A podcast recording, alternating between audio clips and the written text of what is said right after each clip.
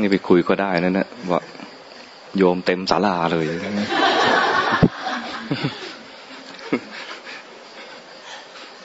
มีใครไปนั่งข้างหน้า อีกสักคนนึงแล้วบอกล้นศาลาเลย เสียสละ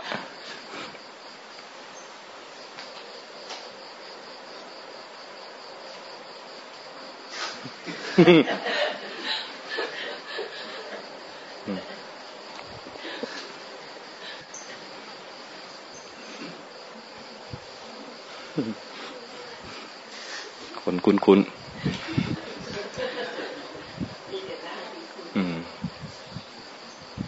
มีทางนี้สองคนไม่คุ้น มาจากไหนอะอ๋อแหลมฉบัง ตอนปลายปี อันนี้ถือว่าเป็นปลายปีใช่ไหมปลายปีก็จะเตรียมรับปีใหม่ ปลายปีเนี่ยส่วนใหญ่ก็จะทบทวนว่าในปีที่ผ่านมามีอะไรเกิดขึ้นบ้าง ในแง่ของเหตุการณ์ทั่วไปกับในแง่ของตัวเอง ในแง่เหตุการณ์ทั่วไปเนี่ย คนไทยเนี่ยมีเรื่องเดียวเรื่องใหญ่ ก็คือเราสูญเสียพระราชาผู้ทรงธรรม 13 ตุลานี้เป็นวัน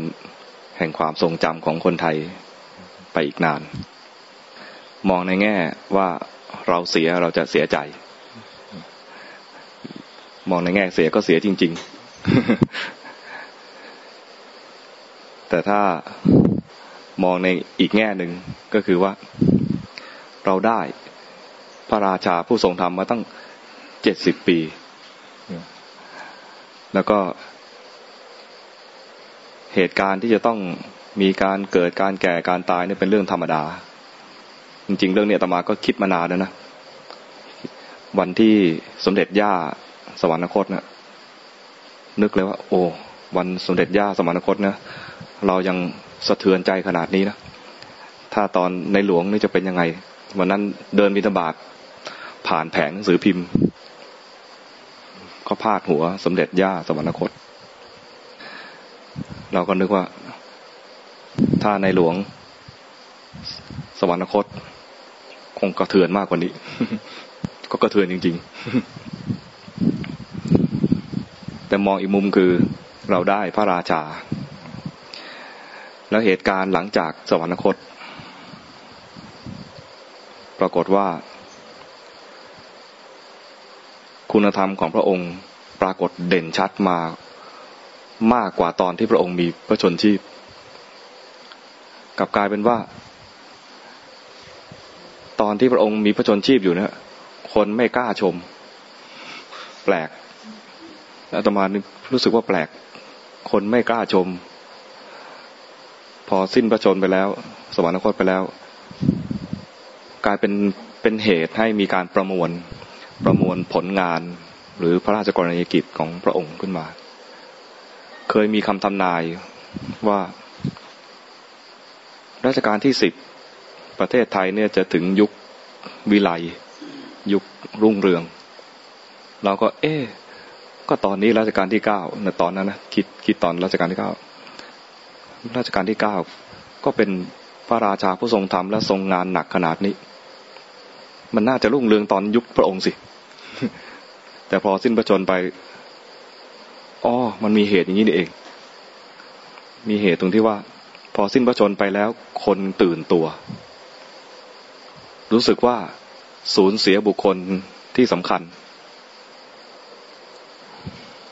สูญเสียบุคคลที่สำคัญไป พอสูญเสียไปแล้วเนี่ย เรารู้สึกว่าประมาทไม่ได้ มัน เมื่อก่อนตอนที่พระองค์มีพระชนชีพอยู่เนี่ย เราหวังพึ่งพระองค์ มีอะไรเหตุการณ์อะไรร้ายแรง ก็หวังว่าเดี๋ยวพระองค์จะออกมา รู้สึกกันไหมนะเดี๋ยวพระองค์ออกมา เดี๋ยวพระองค์มาแก้ไข เดี๋ยวพระองค์จะประทานโครงการนั้นมาแก้ไข พื้นที่ตรงนี้แห้งแล้ง เดี๋ยวพระองค์ก็มาอะไรประมาณเนี้ยหวังพึ่ง ตอนหวังพึ่งเนี่ยนะ เราไม่ได้ทำตัวเองให้พร้อมพอที่จะพัฒนา พอรู้สึกว่าหมดที่พึ่ง แล้วประมวลผลงานของพระองค์ พระราชกรณียกิจของพระองค์มาแล้วเนี่ยคำสอนต่างๆ โครงการต่างๆ กับกลายเป็นตัวกระตุ้นให้คนไทยเนี่ยเริ่มที่จะได้คิดว่าถึงเวลาเราต้องทำแล้ว รู้สึกงั้นไหมรู้สึกว่า ไม่มีพระองค์มาให้พึ่งแล้วอะต้องพึ่งตัวเองประมาณอย่างนี้นะแล้วก็มีการขาลาแล้วนะรู้สึกไหมไม่แล้วไม่ใช่แค่นั้นนะกีฬา เอาแค่เรื่องเดียวนะได้เหรียญทองนี่กันแล้วแล่นเรือใบตัดอ่าวไทยเนี่ยนะไม่ใช่ธรรมดา พระราชนิพนธ์เพลงโอ้โหคือจับตรงไหนดีหมดเลย ดีระดับขั้นเลิศด้วย เล่นวิทยุก็เล่นจริงจังศึกษาถึงถึงขั้นรู้ถึงเครื่องมือ รู้ยิ่งกว่าคนที่เล่นกันปกติด้วย ถึงขั้นแนะนำเขาด้วย แล้วก็ได้ใช้จริง ที่ว่ามีเหตุการณ์น้ำท่วมมีพายุเข้าแล้วก็พระองค์แนะนำกลางอากาศเลยว่า ให้ไปตั้ง หน่วยเคลื่อนที่บนยอดเขาตรงนั้น บนเนินตรงนั้นอะไรเงี้ยแล้วส่งต่อ ใช้ตรงนั้นเป็นศูนย์ส่งต่ออะไรเนี่ยเขายังบันทึกเสียงเอาไว้เป็นเป็นหลักฐานว่ามีเสียงในหลวงรัชกาลที่เก้าพระราชทานคำแนะนำไป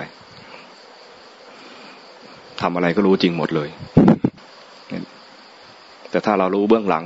เราก็จะเข้าใจเลยอ๋อนี่ ระดับพระโพธิสัตว์ แล้วไม่ใช่พระโพธิสัตว์แบบธรรมดาพระโพธิสัตว์แบบบารมีเต็ม เหลือแต่รอรอเวลา รอเวลามาตัดสรู้เป็นพระพุทธเจ้าพอเหตุการณ์อย่างนี้เกิดขึ้นในปีที่ผ่านมา เป็นเหตุการณ์สำคัญ ถ้ามองในแง่เสียใจเราก็จะเสียใจคร่ำครวญแต่ถ้าว่ามองในแง่ว่าเรามีบุญได้เกิดร่วมสมัยกับผู้มีบุญแล้วถ้า ตั้งใจจะติดตามพระองค์ไปก็มีโอกาส เพราะว่าถ้าเราไม่มีบุญมาก่อนเราก็จะไม่เกิดในยุคนี้หรอก จะไม่มีโอกาสมาเป็นประจักษ์พยานกับการที่มีคนมีบุญมา เหมือนคนต่างชาติจะงงว่าทำไมมีเหตุการณ์อย่างนี้แล้วคนไทยพร้อมใจกันขนาดนี้ แสดงความรักขนาดนี้เลยนะ ไม่เข้าใจ ไม่เข้าใจ เพราะไม่ได้สัมผัส จะบอกอีกแง่หนึ่งคือ ไม่มีบุญ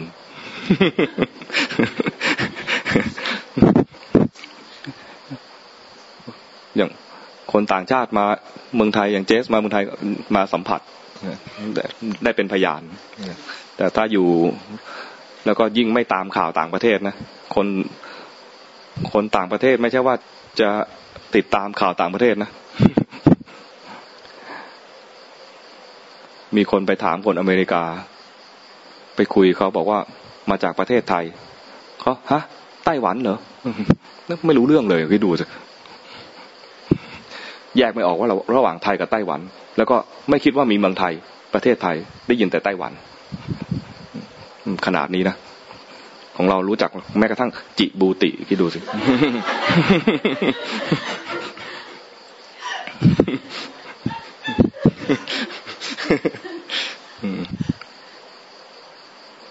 และอีกแง่หนึ่งก็คือในแง่ของส่วนตัวตัวเอง ปีที่ผ่านมาเนี่ย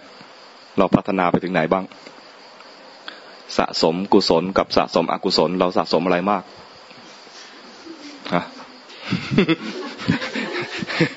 โอ้ไม่กล้าตอบเลยนะ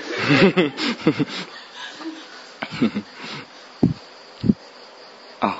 ถ้านับเวลาแล้วเนี่ย กุศลอาจจะน้อยแต่ คุณภาพคุณภาพดีไหม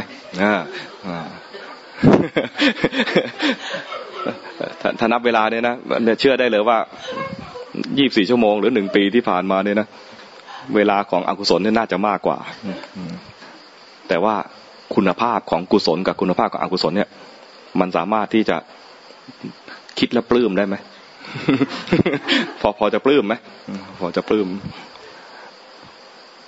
พระพุทธเจ้าเนี่ยไม่ได้ให้ทำกุศล เป็นเวลาเท่ากับอกุศลนะอกุศลเนี่ยมีมานานแล้วสะสมมาตลอดสังสารวัตรแต่กุศลถ้าทำได้คุณภาพดีเนี่ยนะเจ็ดปีพ้นทุกไม่ต้องทำอีกหนึ่งอสงไขยหรือหนึ่งสังสารวัตรจึงจะพ้นทุกไม่ใช่อย่างนั้นนะกุศลถ้าทำได้ได้ตรงแล้วเนี่ยมีกำลังมาก กุศลที่มีกำลังมากก็คือ กุศลที่อยู่ในขั้น เจริญมรรคก่อนจะเจริญมรรคก็ต้องมาศึกษา ศึกษาว่าจะทำให้ถึงมรรคได้เนี่ยท่านให้ศึกษาอะไรบ้าง ก็ศึกษาเรื่องศีล ศึกษาเรื่องจิตและศึกษาเรื่องปัญญา ก็ต้องระวังรักษากายวาจาไม่ให้ไปเบียดเบียนกัน ศึกษาเรื่องจิต ศึกษาไปศึกษามาใจก็ได้กำลัง สุดท้ายเนี่ย ตัว ตัวที่เด่นในการศึกษาเรื่องจิตคือเป็นสมาธิ คนไทยก็จึงเรียกกันย่อๆว่า ศีลสมาธิปัญญา แต่จริง ๆ ถ้าจะเรียกให้ตรงเนี่ยมันจะควรจะเรียกว่าศึกษาเรื่องศีล ศึกษาเรื่องจิต ศึกษาเรื่องปัญญา เพราะกว่าจะได้สมาธิมาเนี่ย ต้องเข้าใจเรื่องจิตกัน ที่ว่าเข้าใจเรื่องจิตก็คือว่า คนจะได้สมาธิบางคนสามารถทำสมาธิได้จากการที่ เอาจิตไปวางในอารมณ์ที่ที่จิตชอบ แล้วได้สมาธิเลย อย่างนี้เนี่ย ก็เป็นเรื่องหนึ่ง ส่วนในพวกหนึ่งเนี่ย หาอารมณ์ที่ชอบแล้วจิตนิ่งไม่ได้พุทธอย่างหนึ่งคือ จิตไม่นิ่ง จิตเป็นลิงอาตมาเป็นพวกนั้นดังนั้น ถ้าบอกว่าไปทำสมาธิเนี่ยนะมันทำทีเดียวไม่ได้ ก็ต้องเป็นการศึกษาเรื่องจิตก่อน ศึกษาเรื่องจิต เห็นความฟุ้งซ่านแล้วรู้ตัว เห็นความฟุ้งซ่านแล้วรู้ตัว ตอนรู้ตัวไม่ฟุ้ง ตอนตอนมีสติเนี่ยไม่ฟุ้ง ตอนฟุ้งคือคิดไม่รู้ตัว พระพุทธเจ้าจึงใช้คำว่าศึกษาเรื่องจิต พอศึกษาเรื่องจิตแล้วเนี่ย จากที่ฟุ้งยาวๆกลายเป็นฟุ้งบ่อย งงไหมไม่งงนะฟุ้งฟุ้งบ่อยคือ รู้แล้วคิดใหม่ รู้แล้วคิดใหม่กลายเป็นฟุ้งบ่อย แต่ว่าฟุ้งทีรู้ทีเนี่ยนะฟุ้งดับแล้วคิดใหม่ แล้วก็รู้ทันแล้วก็ฟุ้งดับแล้วคิดใหม่ กลายเป็นความฟุ้งที่เคยยาวๆกลายเป็นฟุ้งสั้นๆ มีรู้แทรก ฟุ้งสั้นๆ แล้วมีรู้แทรก ฟุ้งสั้นๆ แล้วมีรู้แทรก ไปมาไปมาเนี่ย ถ้าทำไปเรื่อยๆ ศึกษาเรื่องจิตอย่างนี้ไปเรื่อยๆ ตอนนี้กำลังศึกษาเรื่องจิต จิตที่ฟุ้งซ่าน จิตที่ฟุ้งซ่าน ศึกษาไปศึกษามาจะได้สมาธิอีกแบบหนึ่ง ได้สมาธิเหมือนกัน เป็นสมาธิที่สะสมมาจากที่มีสติทีละขณะทีละขณะ และสมาธิที่ได้จากการศึกษาเรื่องจิตแนวนี้ มันได้สมาธิในแง่ที่จิตตั้งมั่นเทียแวบได้ง่าย เป็นจิตตั้งมั่นด้วยนะ แต่จิตแบบไป วางไว้ที่อารมณ์ แล้วก็สงบเนี่ย มันไม่แน่ว่าเป็นจิตตั้งมั่นหรือเปล่า ส่วนใหญ่ก็จะเป็นจิตที่ว่าไปวางแล้ว นิ่ง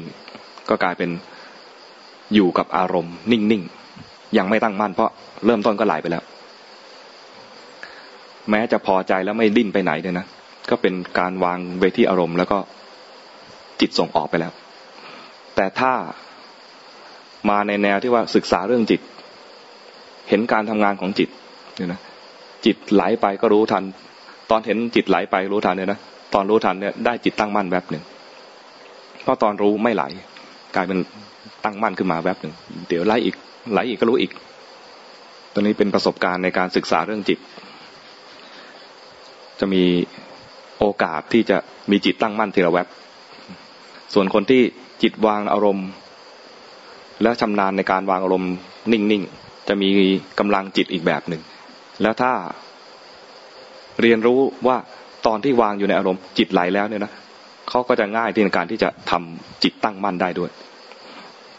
แล้วตั้งมั่นนานกว่าพวกที่แบบแบบทีละแวบอันนี้ก็ต้องศึกษาเรื่องจิตเหมือนกันทั้งคู่ ต้องศึกษาเรื่องจิตเหมือนกัน ไม่ใช่ศึกษาอารมณ์นะไม่ศึกษาอารมณ์ ไม่ใช่ศึกษาว่าแสงเป็นยังไงสีเป็นยังไง ไม่เอาอย่างนั้นนะ เมื่อวานมีโยมมาถาม มานั่งที่นี่แล้วเห็นแสงสีม่วง จะมาถามว่าประมาณว่า หมายความว่ายังไง เราจะใช้แสงสีม่วงนั้นในการเจริญกรรมฐานต่อได้ไหม มีประโยชน์ไหม หรือมีโทษอะไรบ้างหรือเปล่า แล้วถามคล้ายๆแอบแอบถามด้วยว่า มันคืออะไร พิเศษขนาดไหน เพราะว่า ก็แอบ แอบให้ข้อมูลแต่ละหน่อยนะบอกว่า ประมาณว่าไปนั่งที่อื่นเนี่ยมืดมืดมานั่งที่นี่แล้วมีแสงม่วงม่วงอืมแสงสีม่วง ไปวัดอีกวัดหนึ่งวัดดัง ๆ ก็มีแสงสีม่วง มีไม่กี่ที่ที่ไปแล้ว นั่งนั่งปุ๊บแล้ว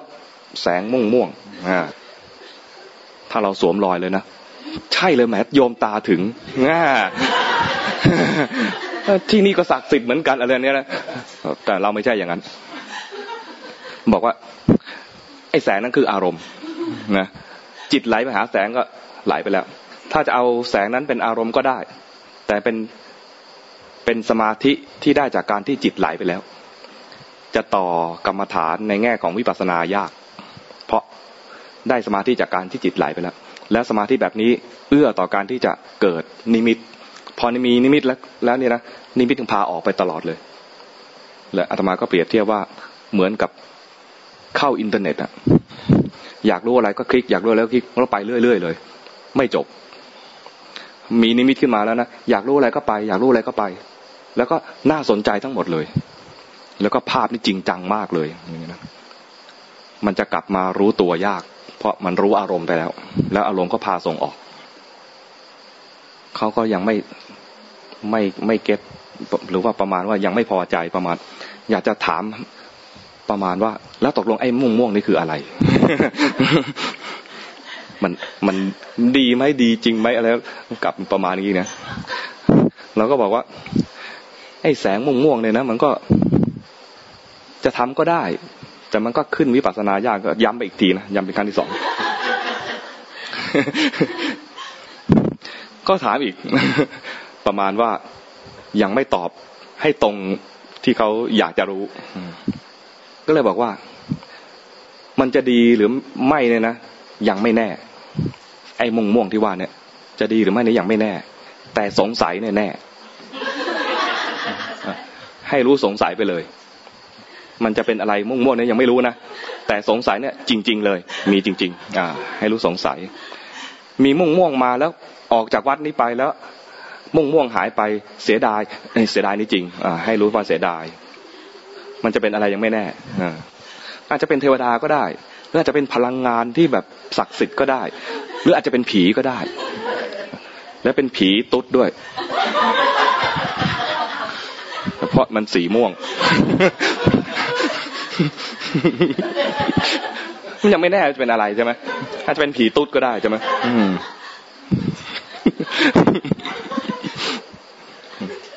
แต่สงสัยเนี่ยจริง แน่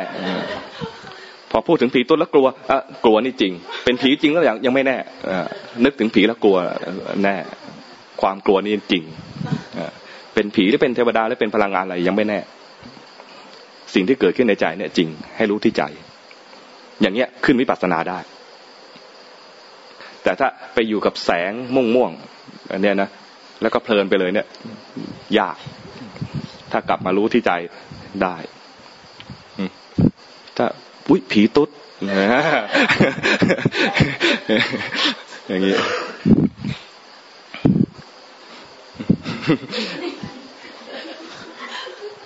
ผีไหนหน้ากว่ากัน ผีผู้ชาย ผีผู้หญิง ผีตุ๊ด ก็ยังไม่แน่ใช่ไหมแต่กลัวแน่ ถ้ามันกลับมาที่ใจได้เนี่ย ใช้ได้ แต่ถ้าไปเพลินกับแสงสีไปเพลินกับเรื่องราว เนี่ยจิตส่งออกไปแล้ว สมาธิที่จิตส่งไปหาอารมณ์ ภาษาพระเรียกว่าอารัมมณูมนิชฌานเพ่งอารมณ์ สมาธิที่จะเอื้อให้เกิดปัญญาคือไม่ได้เพ่งอารมณ์ จิตตั้งมั่นจิตตั้งมั่นมันจะเห็นโอกาสที่จะเห็นก็เรียกว่าลักษณะทั่วทั่วไป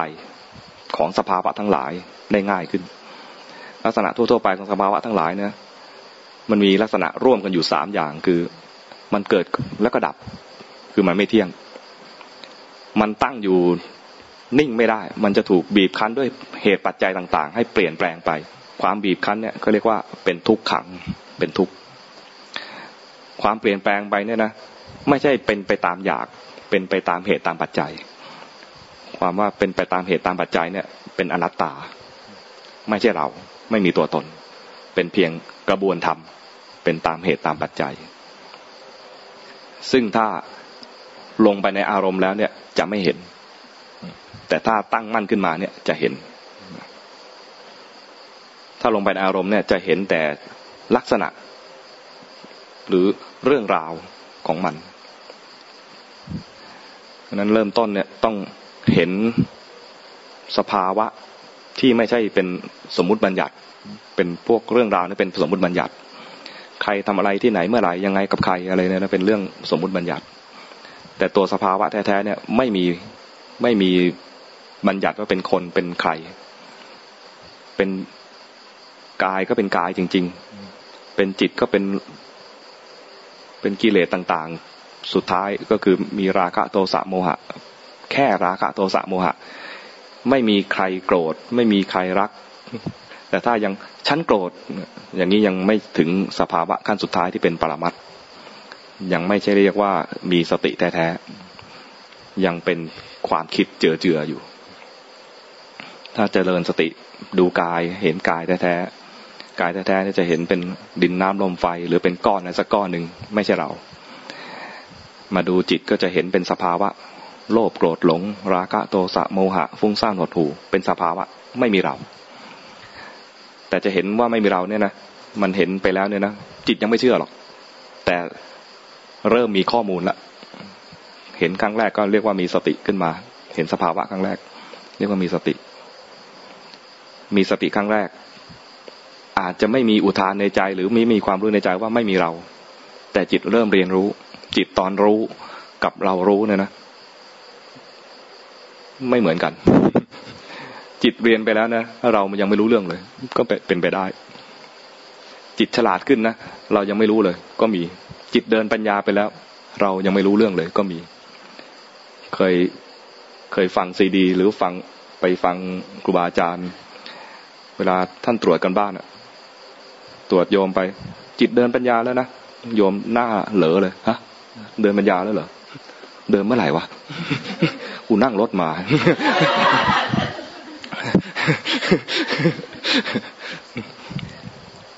ประมาณว่า จิตเดินปัญญาแล้วไม่รู้ตัว ต้องให้ครูบาอาจารย์มาอะไร ยืนยันอะประมาณว่า เดินปัญญาแล้วตอนเดินเดินปัญญาแล้ว ถ้าครูบาอาจารย์เห็นว่าหน้าเหลอๆนะมันยังไม่รู้ตัว ท่านก็ย้ำไปเห็นไหมกายกับใจไม่ใช่เรา เห็นไหมว่ากายกับใจเป็นคนละอันกันกายส่วนหนึ่ง ใจเป็นส่วนหนึ่ง แค่นี้ก็เดินปัญญาละแยกสภาวะที่เป็นปรมัตสองอย่างกายกับใจออกมาได้เรียกว่าเดินปัญญาบางทีเดินปัญญาแล้วไม่รู้ตัวต้องมาชี้กันให้รู้ บางสภาวะก็ต้องชี้ให้ดู ไม่งั้นแล้วอะไรบางทีมีของดีแล้วไม่รู้เนี่ยบางทีก็ พอมีอีกแล้วอาจจะงงง ถ้าชี้ซะเลยเนี่ยมันก็จะเข้าใจมากขึ้น สรุปแล้วก็คือ ปีใหม่มาทบทวน จริงๆไม่ใช่ปีใหม่ ท้ายปีเก่ามาทบทวน ท้ายปีเก่ามาทบทวน แล้วพอปีใหม่ก็จะอวยพรกัน เวลาอวยพรปีใหม่เราจะอวยพรแบบไหน เคยอวยพรคนไหม เคยไหมอวยพรอะไรกันบ้าง โชคดี สุขภาพแข็งแรง ร่ำรวย เอออะไรอีก มีงานทำตำแหน่งขึ้นสองขั้นอะไรเงี้ยฮะทำไมนะ ยังหวังอยู่ใช่ไหมหวังอยู่เนี่ย ยังอยู่ป่ะ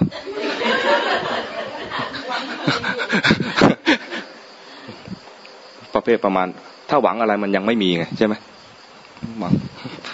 เลยถามว่า หวังอยู่เนี่ยยังอยู่แล้วหวังอยู่มันชื่อดาราใช่ไหมไม่ทันเหรอเกิดไม่ทันเหรอมีดาราจีน หนังบู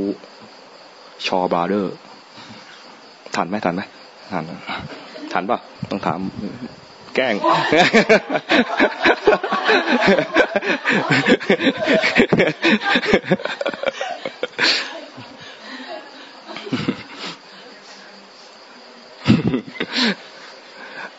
ถึงทันก็สายหน้าไว้ก่อนเนี่ย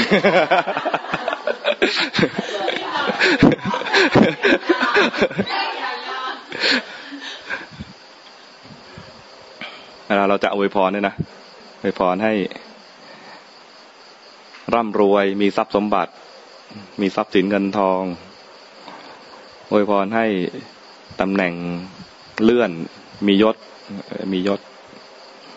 อวยพรให้อายุยืนสุขภาพดี อายุยืนแบบสุขภาพดีด้วยนะ ไม่อายุยืนแบบนอนงอ ให้สุขภาพดีด้วย พระพุทธเจ้าตรัสว่าสามสิ่งเนี่ยนะจริงๆมีอีกสิ่งหนึ่งคือ ไปสวรรค์แต่เราอวยพรไปสวรรค์ตอนนี้รู้สึกว่าไม่ไม่ไม่ควรอวยพรใช่ไหมพระเจ้าตรัสว่า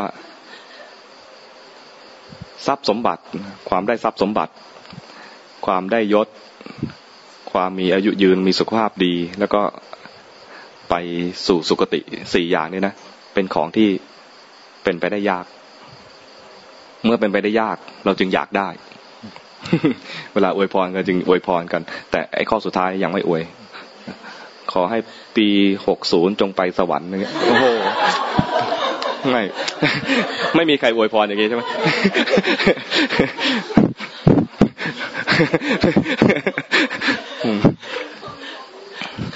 สาธุเลย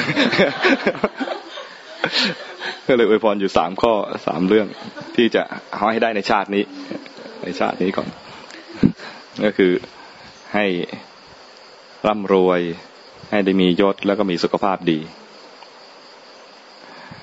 คนจีนจึงบูชาหกลกซิ่วหกนี่คือเขาคืออะไรใครเป็นคนจีนหกนี่อะไรเป็นความสุขเหรอความสุขจากทรัพย์สมบัติ เป็นความสุขจากทรัพย์สมบัติ ลกนี่คือมีมียศ ลกนี่จะใส่หมวกขุนนางอะหกนี่คือ ตัวหกนี่คือมีถุงถุงเงิน ถุงทอง ส่วนลกนี่คือตัวที่หมวกขุนนาง มียศใหญ่ซิ่วซิ่วเนี่ยอะไรที่หน้าผากหนกโหนกอะคือทำไมทำไมถึงไม่ใช่หัวโน แต่เขาทำไมให้หัวหน้าผากหนกโหนกเป็นลักษณะของคนในประวัติศาสตร์นะมีคนนี้จริงฮกลกซิ่วเนี่ยมีเป็นมีตัวตนจริงในประวัติศาสตร์จีน ตัวฮกเนี่ยเป็นเศรษฐี เศรษฐีร่ำรวยลกนี่คือเป็นขุนนางระดับเสนาบดี ซึ่งอยู่ถึงสี่แผ่นดินในเมืองจีน แล้วห้องเต้แต่ละองค์ก็ยกให้เป็นเสนาบดี ให้เป็นเสนาบดีทำงานต่อทำงานดีมาก ยศยศใหญ่ยั่งยืนตลอดสี่ราชการสี่ห้องเต้ซิ่วนี่ก็คือคนคนแก่มีอายุยืน ใจดีสุขภาพดี แล้วก็ก็คงบรรยายลักษณะว่าหัวโหนกโหนกว่าเวลารูปบ้านหรือรูปปั้นเลยจะทำหัวโหนกโหนก ถือไม่เท้า หนวดยาวๆ เวลาอวยพรก็จะอวยพรสามคนเนี่ยของดีๆของสามคนเนี่ยมาอยู่ในคนคนเดียว หลวงพ่อชาเคยบอกว่า เวลาพระอวยพร อายุวันโนสุขขังพลัง เอาไหม เอาไหม อายุวันณะสุขะพละ โยมก็สาธุกันนะ หลวงพ่อชาบอกว่า มีไหม อายุยืนยืน แล้วผิวพรรณดี ๆ มีไหม ส่วนใหญ่ตกกระใช่ไหมอายุยืนยืนวันณะมีสุขไหมเพื่อนตายหมดแล้วบางทีก็ลูกหลานตายไปแล้ว ตัวเองยังไม่ตายเหงาไหมว่าเวนะทั้งบ้านบ้านเบลเลอเลย เหลือกูคนเดียว อายุวันนะสุขะพละมีไหมอายุยืนยืนร้อยปีร้อยยี่สิบปีแล้วยังมีกำลังแข็งแรงดีอยู่ ยากตรงพระชาบอกว่า ก็อวยพรไปงั้นแหละ เป็นมัทุรสวาจา แต่ว่าเอาคุณจริง ๆ แล้วเนี่ย หวังไม่ได้หรอก เป็นคำอวยพรแบบเป็นปิยวาจา พูดวาจาไพเราะอ่อนหวาน อวยพรให้ชื่นใจกัน แต่เอาจริง ๆ เนี่ย มันควรจะไม่หวังจากสิ่งเหล่านี้ สิ่งเหล่านี้เป็นเพียงเป็นเพียง เครื่องอาศัยภายนอกเท่านั้นเอง มีอายุมีวันณะมีสุข มีพละไปทำอะไร เอาไปทำอะไรถ้าเอามาเพื่อปฏิบัติธรรมเนี่ยมันพอคุ้มหน่อยใช่ไหมถ้าเอามาเพื่อหลงโลกไม่คุ้มเลย แล้วพอมันหลงโลกไปแล้วเนี่ย พอแก่ไปมาก ๆเข้า แล้วมันไม่หายหลงเลยนะทุกข์มากเลย อยากกินไอ้นั่น ไม่มีแรงเคี้ยว อยากเที่ยวที่นู่น ไม่มีแรงไป หามกูไปทีไหวไหมน่าสงสารนะทำไมมึงไม่มาเยี่ยมกูบ้าง ไม่มาหากูบ้าง แก่แล้วก็เรียกร้องให้ลูกหลานมาเยี่ยม ไม่สามารถมีสุขได้ด้วยตัวเอง ด้วยใจตัวเองลำบากนั้นต้องทำตัวเองให้มีความสุขให้ได้ก่อน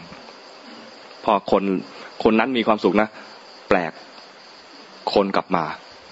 ถ้าตัวเองไม่มีความสุขนะ คนไม่มา เคยมีอยู่คนหนึ่ง ใครไปเพื่อนเพื่อนไปหาก็จะด่าลูกหลานให้ฟัง เนี่ยไอ้คนนั้นมันเนละคุณ มันไม่เลี้ยวแล้วเราเลย พูดไปพูดมาเพื่อนก็เครียด ไม่มีความสบายใจเลย ไปไปหาคนนี้ทีไรนะด่า ด่าลูกให้ฟัง ด่าลูกหลาน มีแต่เรื่องเครียดเครียดมาเยี่ยมทีเดียวแล้วไปเลย ไม่มาอีกเลย ไอ้เพื่อนที่มีน้อยอยู่แล้วเนี่ยนะมาแล้วก็เข็ดแล้วก็ไป ไม่มาอีก มาแล้วก็เข็ดแล้วก็ไปไม่มาอีก เสียลูกค้าหมดเลย ลูกพอจะมาบ้างเนี่ยนะอ๋อมึงเพิ่งคิดถึงกูเหรอ น่ะอุตส่าห์มาแล้วยังโดนด่าอีกประมาณนี้นะเหงาไอตอนอยู่คนเดียวก็เหงา พอมีคนมาก็ด่าเขาวันนี้ไม่มีความสุขเลย กับอีกคนหนึ่งเวลามีคนมาพูดชม พูดชมว่าขอบคุณมากอุตส่าห์มาป่วยพอป่วยแล้วเนี่ย ลูกก็มาดูแลก็อุตส่าห์โอ้ ขอบคุณลูกเขยด้วยนะ ที่อุตส่าห์เสียสละภรรยาตัวเองให้มาดูแลเราขอบคุณพูดดีไปหมดเลย ใครๆก็อยากมา มาแล้วสบายใจ เพื่อนมาแล้วก็ชมลูกหลานให้ฟัง มาแล้วสบายใจ มีมีแต่เรื่องดี ๆ อีกคนหนึ่งมีแต่เรื่องร้ายๆมันเหมือน น้ำร้อน น้ำร้อนเนี่ยนะ ไม่มีไอ้น้ำเกาะแก้ว แล้วตัวเองก็ระเหย น้ำตัวเองเนี่ยระเหยไปเรื่อยๆ ส่วนน้ำเย็นเนี่ยนะ ตัวเองก็เย็นไม่ค่อยระเหยนะ แล้วมีไอ้น้ำมาเกาะ ตัวโทสะเนี่ยนะ มันตัวขับไล่เพื่อน ขับไล่เพื่อน ขับไล่ลูกหลาน ขับไล่หมดเลย แม้แต่ตัวเองก็เดือดร้อนตัวเองอยู่ไม่ได้ อยู่ยาก แต่พอใจเย็น ใจเย็น คนใจเย็นแล้วเนี่ย ใครๆก็อยากมาอยู่ครูบาอาจารย์ใจเย็น เข้าไปในวัดเนี่ยรู้สึกว่า แค่นี้ก็สบายใจแล้วรู้ว่าท่านอยู่แล้วก็อยากอยากไป เผื่อท่านจะแวบมาบ้างอะไรเงี้ยไม่พูดอะไรโผล่มาสักนิดนึงอะไรเราก็ชื่นใจละประมาณอย่างเงี้ยนะเป็นงั้นไหมมันเย็นอะ อาตมาไปบางที่นะรู้สึกโอ้โหพอเข้าไปแล้วก็เย็นเย็นสบาย คือตรงไหนเย็นมันน่าอยู่ ใครๆก็มา มาจนท่านท่านต้องจำกัดเวลา อยู่ได้นะ แต่ไม่ไม่มาออกมาเจอตลอดเวลานะอยู่ได้อะไรเงี้ยเราก็ต้องทำทำตัวเองให้เย็น จะอวยพรใครก็ต้องทำตัวเองให้มีพรก่อน คำให้พรจึงจะน่าฟังและศักดิ์สิทธิ์ เราเนี่ยอยากจะให้ครูบาอาจารย์อวยพรให้เราใช่ไหมเพราะเชื่อว่าท่านพูดอะไรมาเนี่ยมันจะจริงทุกอย่างเลย แล้วท่านก็ อะไร สงวนคำพูดท่านมากเลยว่าจะอวยพรใครเนี่ยนะท่านจะไม่ไม่บอกว่าให้รวย แบบอยู่ๆก็บอกให้รวยเลยนะไม่ไม่พูด ส่วนใหญ่มีอยู่ครั้งหนึ่งอาตมาไป ไปบันทึกรายการรายการหนึ่ง เป็นการบันทึกล่วงหน้า ก็บอกว่าให้อวยพรปีใหม่สามนาที เราก็พูดไป เวลาพูดอวยพรปีใหม่ของตมาคือ พูดให้ข้อคิดในวันปีใหม่ควรจะทำอะไร จบสามนาทีแล้ว ปุ๊บ คัด คนคนกำกับบอกว่า ท่านอาจารย์ยังไม่อวยพรเลย ขออีกเทคหนึ่ง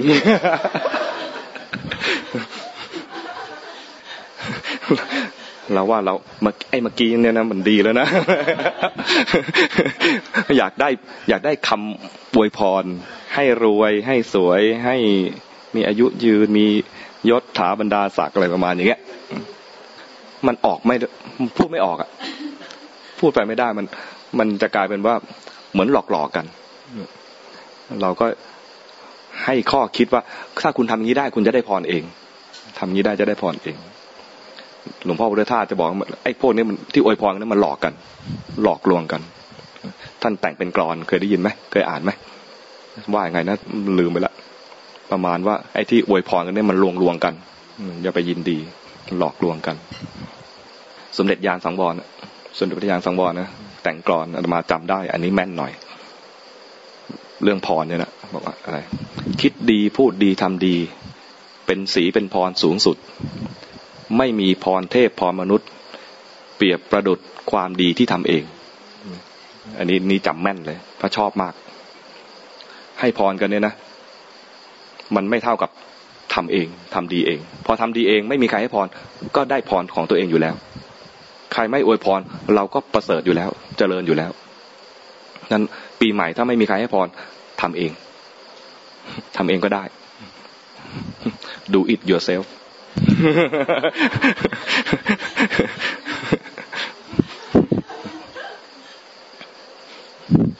ถ้ารอให้คนอื่นให้เนี่ยนะ มันไม่แน่ มันได้แค่คำคำประโลมใจ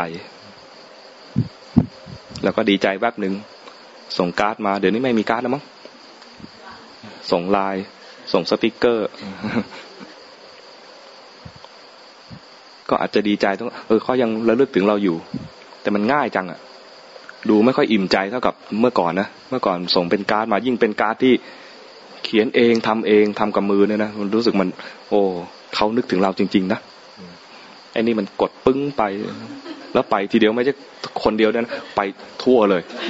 กดปึ้งเดียวไปสิบคนยี่สิบคนแล้วมันมันดูไม่ค่อยมีค่าเท่าไหร่ คุณค่าด้อยลง แต่สะดวกขึ้น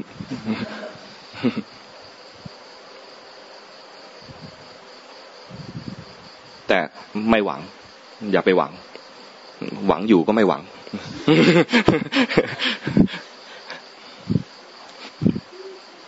เหมือนอย่างวันเนี้ยใช่ไหมวันนี้มาเนี่ย มาสวดมนต์ทำความดีให้ตัวเอง แต่สวดมนต์เนี่ยนะเป็นเพียงแค่อะไร เป็นตัวจูงใจให้ทำเท่านั้นเองนะมันยังไม่ใช่เป็นความดีขั้นเลิศประเสริฐอะไรนะเป็นเพียงจุดเริ่มต้น เป็นเหตุจูงใจ เป็นกุศลไหมเป็นนะเป็นกุศล แต่ถ้าเข้าใจความหมายในบทสวดแล้วเอาไปใช้ดีมากเลย ถ้าไม่เข้าใจก็แค่อาศัยบทสวดเนี่ยทำสมาธิ ก็ยังดี สวดไม่ทันก็ฟังพระท่านสวดไป ได้ความปราบปลื้มใจก็ยังดี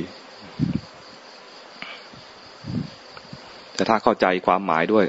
สวดไปแล้วเข้าใจความหมายเตือนใจไปเรื่อยๆ ดีมาก เสียดายว่าวันนี้สวดเราสวดเป็นบาลี ไม่ได้เป็นสวดแปล เพราะหนังสือไม่พร้อม เดี๋ยวถ้ามีโอกาสจะหาหนังสือที่เป็นสวดมนต์แปลแล้วได้ เข้าใจความหมายน่าจะมีประโยชน์มากขึ้น แต่สวดแปลกับสวดแบบบาลีก็ได้คนละแบบ สวดแปลเนี่ยได้เข้าใจความหมายก็จริง แต่จะเอาให้ได้แบบหลายๆบทมันก็ยาก มันจะได้บางบทเท่านั้นเอง แต่สวดแบบบาลีเนี่ยจะได้หลายๆบท ถ้าเรามีความเข้าใจในความหมายของแต่ละบทเนี่ยจะจะได้ประโยชน์เยอะ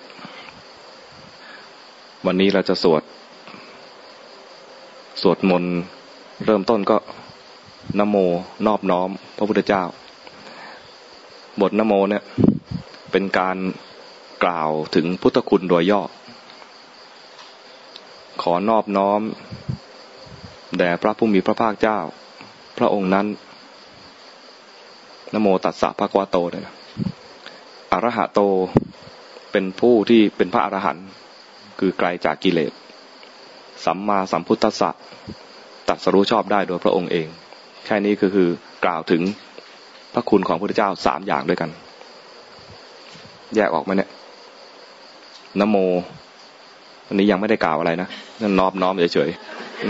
ๆตัดสะพระองค์นั้นพระควาโต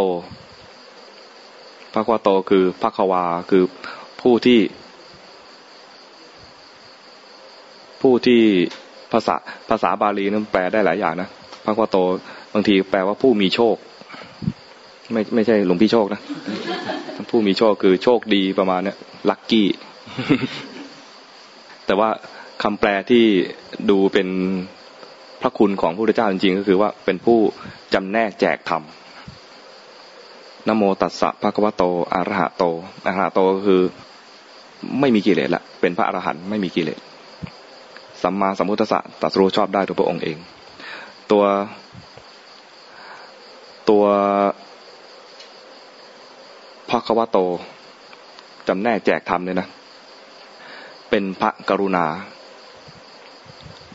อรหะโตเป็นความบริสุทธิ์ของท่าน สัมมาสัมพุทธะมีปัญญาตัสรู้เอง นั้นมีพระปัญญาคุณ มีพระบริสุทธิ์ที่คุณ แล้วมีพระกรุณา กรุณาคุณสามอย่าง ถ้าตั้งตัดสรู้เอง ก็ตัดสรู้นี่ก็ย่อมเป็นพระอรหันต์คือบริสุทธิ์อยู่ในตัว ถ้าไม่แสดงธรรมก็ไม่มีไม่มีพระคุณที่เป็นพระกรุณามาปรากฏให้เราได้รู้ได้รู้ธรรมของท่านบ้างอะไรนะเพราะนั้นที่ท่านเป็นพระพุทธเจ้าเนี่ยมีมีพระคุณสามด้านที่สำคัญสำคัญ มีปัญญาที่ตัดสู้เอง ตัดสู้แล้วจิตบริสุทธิ์ ไม่มีกิเลสห่างไกลจากกิเลส แล้วมีภาคกรุณามาแจกธรรมให้เรา หน้าที่เราก็คือเรียนธรรมที่พระองค์แจกมา เวลาเรียนธรรมเนี่ยก็ไม่ต้องเรียนธรรมทุกเรื่องที่พระองค์แจก เพราะว่าพระองค์แจกไปตามจริตของแต่ละคนตามความเหมาะสม คนนี้เรียนธรรมะเรื่องนี้ แค่นี้ พระสูตรเดียวก็พอแล้วบางบางคนก็เรียนสองพระสูตร ก็เป็นพระอรหันต์ล้วของเราเอาสูตรไหนอะ สูตรสูตรที่พระองค์ตรัสว่าเป็นเรื่องที่อะไรเป็นกลางๆ ไม่เฉพาะเจาะจงกับใครเนี่ยนะ ส่วนใหญ่ก็จะยกเอาสติปัฏฐานสูตรมา เป็นทางสายเอก ไม่ว่าใครปฏิบัติยังไงเนี่ย ลงในเรื่องนี้ทั้งหมดเลย แบ่งคนเป็นสองประเภทใหญ่ ๆ ที่จะมาเจริญวิปัสสนาเนี่ยนะแบ่งคนเป็นสองประเภทใหญ่ๆเป็นประเภทที่เรียกว่า ตัณหาจริตกับทิฏฐิจริต ตัณหาจริตคือทำสมาธิง่าย ทิฏฐิจริตคิดมากทำสมาธิยากนี่เนี่ยอาตมาก็ เวลาบรรยายที่ไหนก็จะแบ่งคนเป็นสองประเภทว่าทำสมาธิง่ายกับทำสมาธิยาก แต่ถ้าให้ตรงคำจริง ๆ คือ เป็นพวกตัณหาจริตกับพวกทิฏฐิจริต ตัณหาจริตก็รักสุขรักสบายรักสวยรักงาม และคนเป็นอย่างนี้นะมักจะทำสมาธิง่ายคนคนคิดมากทิฏฐิจริตนะเป็นพวกคิดมาก ชอบวิพากษ์วิจารณ์ ชอบมีความเห็นความเห็นดีก็ มีความเห็น ขอแสดงความเห็นไว้ก่อน ไม่กล้าพูดก็คิดในใจ และส่วนใหญ่ก็จะคิดในใจ เวลาไปเนี่ยสงวนท่าทีแต่ข้างในเนี่ย ประมวลไปแล้วมีความเห็นมากมายเต็มไปหมดเลย ทั้งพอใจไม่พอใจ ชอบใจไม่ชอบใจ มันน่าจะเป็นอย่างนั้น มันน่าจะเป็นอย่างนี้ทำไมเขาทาอย่างนี้นะเขาอมยิ้มนี่เขาทามีเลือดในอะไรหรือเปล่าอะไรพวกนั้นมันจะมีความเห็นอยู่ในใจ เหมือนกับแสงสีม่วงอะเสียงสีม่วงคนที่เป็นตัณหาจริตก็พอใจกับแสงสีม่วงเฉยๆ คนที่ติดจริตก็ตุดหรือเปล่าวะช่างคิดนะตมาเนี่ยเป็นประเภทสุดโต่งด้านทิฏฐิมีความเห็นอะไรไปเรื่อยๆ เชื่ออย่างว่าเป็นทิฏฐิจริตเชื่อไหมเชื่อนะ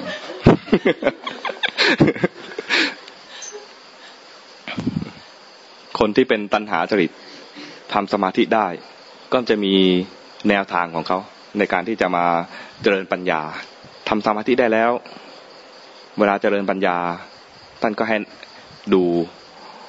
กายหรือเวทนาสองอย่าง จะแยกยังไงระหว่างกายกับเวทนา คนมี ตัณหาจริตทำสมาธิได้ แต่อินทรีย์อ่อนให้ดูกาย อินทรีย์ในที่นี้คือมีอะไรบ้าง อินทรีย์อินทรีย์ศรัทธา วิริยะสติสมาธิปัญญาต้องให้ตอบบ้างไม่งั้นเดี๋ยว เอาเปรียบเรา ฟังอย่างเดียวศรัทธาวิริยะสติสมาธิปัญญา ถ้ามีคุณธรรมเหล่านี้น้อยห้าข้อเนี่ยนะเรียกว่า มีมีกำลังน้อย อินทรีย์เป็นกำลังกำลังน้อย อินทรีย์น้อย ก็ดูแค่กายก็พอ แต่ถ้ามีอินทรีย์มาก ก็เหมาะที่จะมาดูเวทนา เวทนานะถ้ามีอินทรีย์มาก มาดูเวทนาแล้วเนี่ย จะเกิดปัญญาได้ง่าย เพราะเวทนาเนี่ยนะเราจะไปแทรกแซงบังคับอะไรมันไม่ได้ มันเป็นวิบาก จริงๆกายก็เป็นวิบากนะ ดูกายก็เป็นวิบากแต่ดูกายแล้วบางทีอาจจะอะไร ไปบังคับมันไปบังคับมันได้อยู่ บังคับได้บ้าง แล้วก็อยากจะบังคับมันอยู่ แต่ถ้ามีอินทรีย์แก่กล้าดูเวทนานะเวทนาจะเป็นตัวบ่งบอกเลยว่า เดี๋ยวเวทนาก็มากเดี๋ยวเวทนาก็น้อย ไม่มีจิตขนาดอะไรไม่มีจิตขนาดไหนเลยที่ไม่มีเวทนา จะมีถ้าไม่สุขก็ทุกข์ถ้าไม่สุขไม่ทุกข์เลยก็เรียกว่าเฉยเฉยภาษาพระจะเรียกว่าอทุกขมสุข ก็ถือว่าเป็นเวทนาอย่างหนึ่ง ไม่ทุกข์ไม่สุขก็เป็นเวทนา พูดง่ายๆ ภาษาไทยคือ เฉยเฉยมีเวทนาเปลี่ยนแปลง ยิ่งเวทนาทางใจนะเปลี่ยนเร็ว เวทนาทางกายเนี่ยยังไม่ค่อยเปลี่ยนเนี่ยดูไปแล้วก็ โอ้ยไปเรื่อยๆถ้าโอ้ยเนี่ย แสดงว่ายังไม่มีอินทรีย์ไม่แก่กล้าไม่เหมาะที่จะดูเวทนาจะดูกายอย่างเดียวพอ ถ้าโอยแล้วแสดงว่าไม่ไม่ได้ละต้องมาดูใจอย่างนี้มันต้องมาดูใจละส่วนคนที่ทำสมาธิไม่ค่อยได้ นี่พูดแบบเอาให้กำลังใจไม่ค่อยได้พูดให้ตรงๆคือไม่ได้ ไม่ค่อยได้เลยนะจะมาดูกาย มันจะไม่เห็นความจริงของกาย ดูทีไรสมมติดูเนี่ย มือ อืม มือใครมือกูมีมีเจ้าของด้วยนะแต่ถ้าคนมีสมาธิเนี่ย ดูไปเนี่ย จะเห็นเป็นแสงสี จับไปมือนิ่ม ตรงนี้ โอ้โห จับไม่กวาดมาก เริ่มสากแล้วอะไรเงี้ยมีความคิด อย่างนี้ จับไปก็ไม่เห็นสภาวะที่แท้ของกายใช่ไหมแต่คนที่มีสมาธิมานะจับไป อืมธาตุดินเห็นเห็นว่ามันมีแข็งมีนุ่มมีอ่อน ไม่ได้รู้สึกว่าทำไมกูสากจังหรือว่าอะไรเงี้ยแม่จะรู้ไหมเนาะลูกลำบากอะไรเงี้ยไอ้นี่ช่างคิด แต่ถ้าคนมีสมาธิเนี่ยจับไป อืมมีอ่อนมีแข็ง คือเห็นธาตุดิน จับไปมีร้อนมีเย็นก็เห็นธาตุไฟ ตอนนี้ปลายนิ้ว เย็นเย็นมีธาตุไฟน้อย จับมาข้างในหน่อย เริ่มมีธาตุไฟมากเข้า จับมาถึงรักแร้เหม็นอไอ้นี่ช่างคิด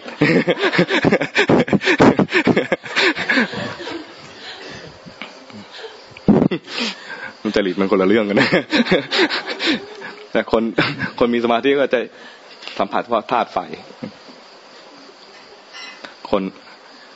ทิฏฐิจริตไม่เห็นธาตุไฟ วันนี้กูต้องอาบน้ำแล้วจับคนเป็นทิฏฐิจริตเนี่ยจะดูกายแล้วไม่เห็นกายจริงๆนั้นไม่เหมาะ ยิ่งเวทนานี่ยากเลย เวทนาเนี่ยไม่ได้ นั้นคนที่ทำสมาธิไม่ค่อยได้ ท่านก็ไม่ตัดออกจากกองมรดก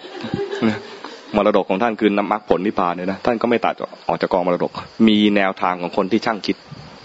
คนช่างคิดเนี่ยก็ดูจิตกับดูธรรมคนช่างคิดมันจะมีอะไรบ้าง คิดในแง่เป็นราคะโทสะโมหะ รวมแล้วก็คือฟุ้งซ่าน ท่านก็เลยมีครบเลยนะวิธีดูจิตคือดูจิตมีราคะ จิตไม่มีราคะ จิตมีโทสะจิตไม่มีโทสะจิตมีโมหะ จิตไม่มีโมหะ จิตฟุ้งซ่านจิตหดหูมีหดหูด้วยนะ หดหูเนี่ยก็เป็นกันเยอะ คร่ำครวญทำไมเป็นอย่างนั้นทำไมเป็นอย่างนี้ไม่มีมีเดี๋ยวนะเอ้พวกนี้พวกคำครวญแล้วคำควรมักจะคำควรอยู่คนเดียวนะคำควรคนเดียว แล้วมักจะคำควรตามซอก แอบอยู่ตามซอก คำควรคนเดียวนี่จะอร่อยมากเลย เพราะว่าคำควรแล้วไม่มีใครกวน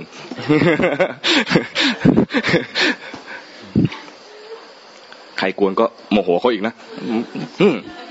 งอนประมาณงอนอยู่ ยังยังไม่หายยังไม่หาย ตอนคนมาหาก็งอนมาทำไม พอไม่มีใครมาเขาทิ้งเราอีกแล้ว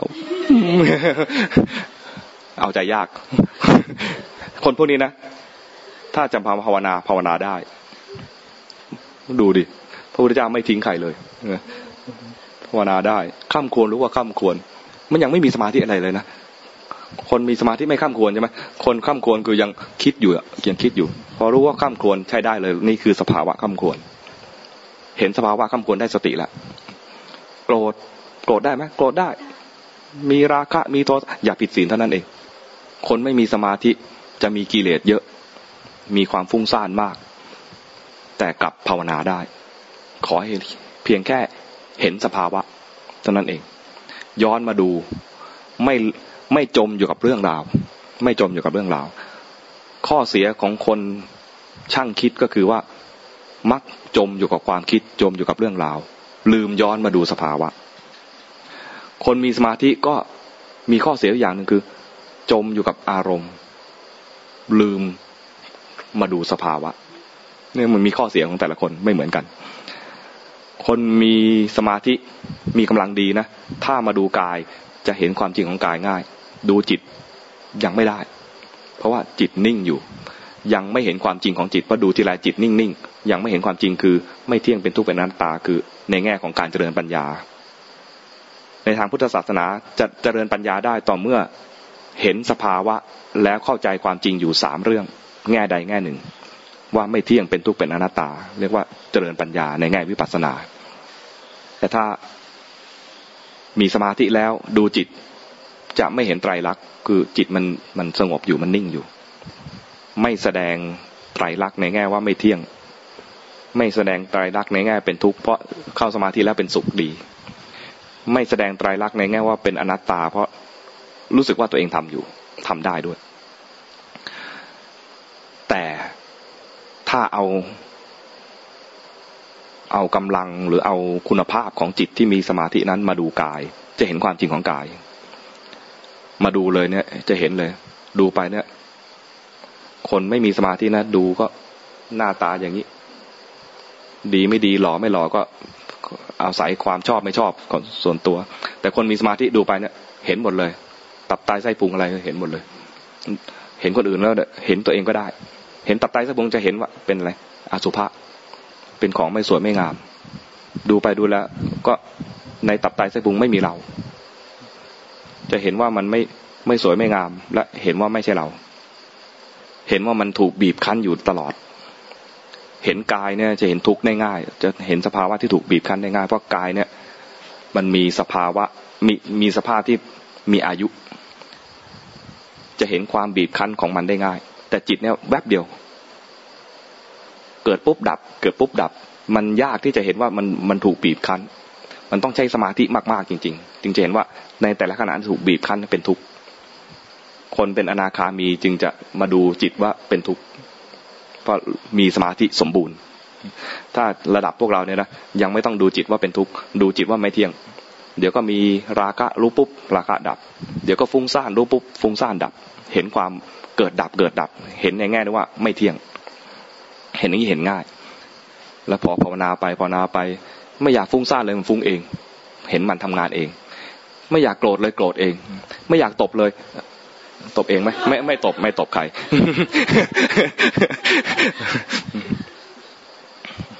ไม่ใช่ว่าเองหมดเลยนะมันตบเอง ไม่ได้ อันนี้ ไม่มีข้ออ้างละแต่ถ้ากิเลสเนี่ย เกิดเอง ไม่อยากไม่อยากเป็นคนเลวเลย มันมีความเลวปรากฏขึ้นมาเอง ในใจ เป็นความคุ้นชินของจิต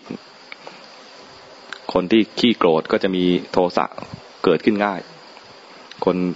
ขี้โลภก็จะมีความโลภเกิดขึ้นง่าย คนมีราคะจัดก็ราคะเกิดขึ้นได้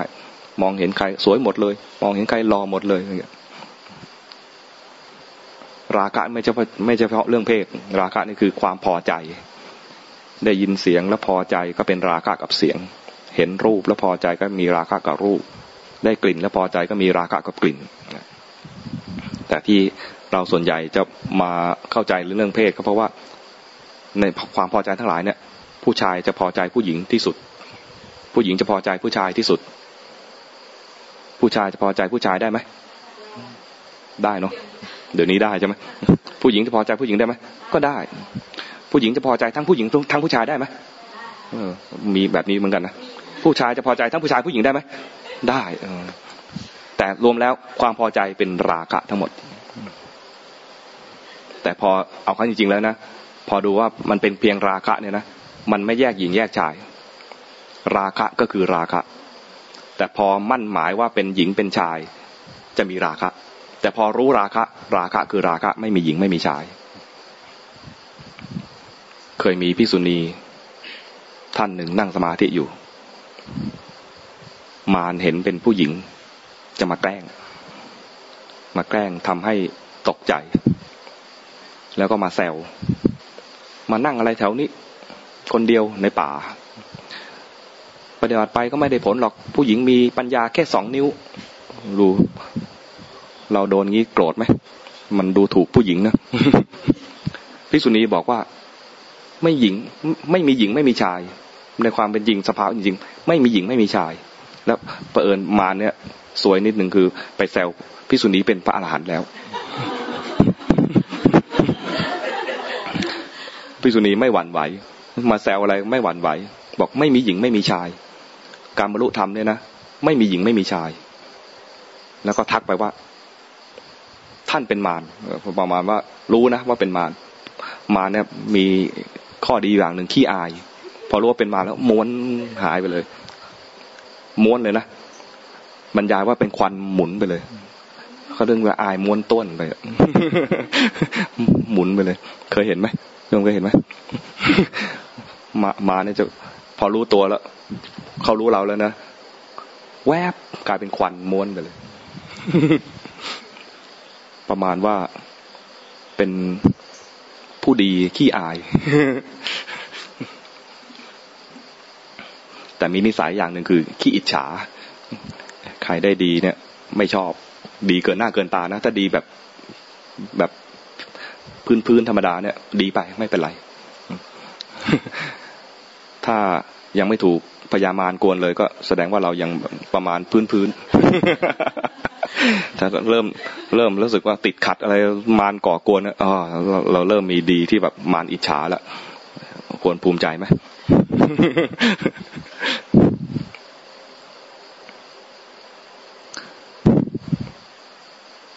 คุยไปเรื่อยๆ กี่โมงแล้ว เดี๋ยวจะให้เวลาประมาณอีกชั่วโมงหนึ่ง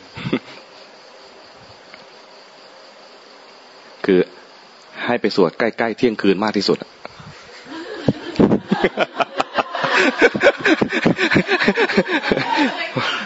พอเราจะสวดข้ามปี ยิ่งไปเริ่มตอนห้าทุ่มห้าสิบเก้าได้เนี่ยแต่ต้องแต่ต้องก่อนเที่ยงคืนนะ ถ้าถ้าเริ่มอะไรเลยเที่ยงคืนไปแล้วเนี่ยไม่ไม่ถือว่าเป็นสวดมนต์ข้ามปีละต้องประมาณห้าทุ่มกว่าค่อยเริ่ม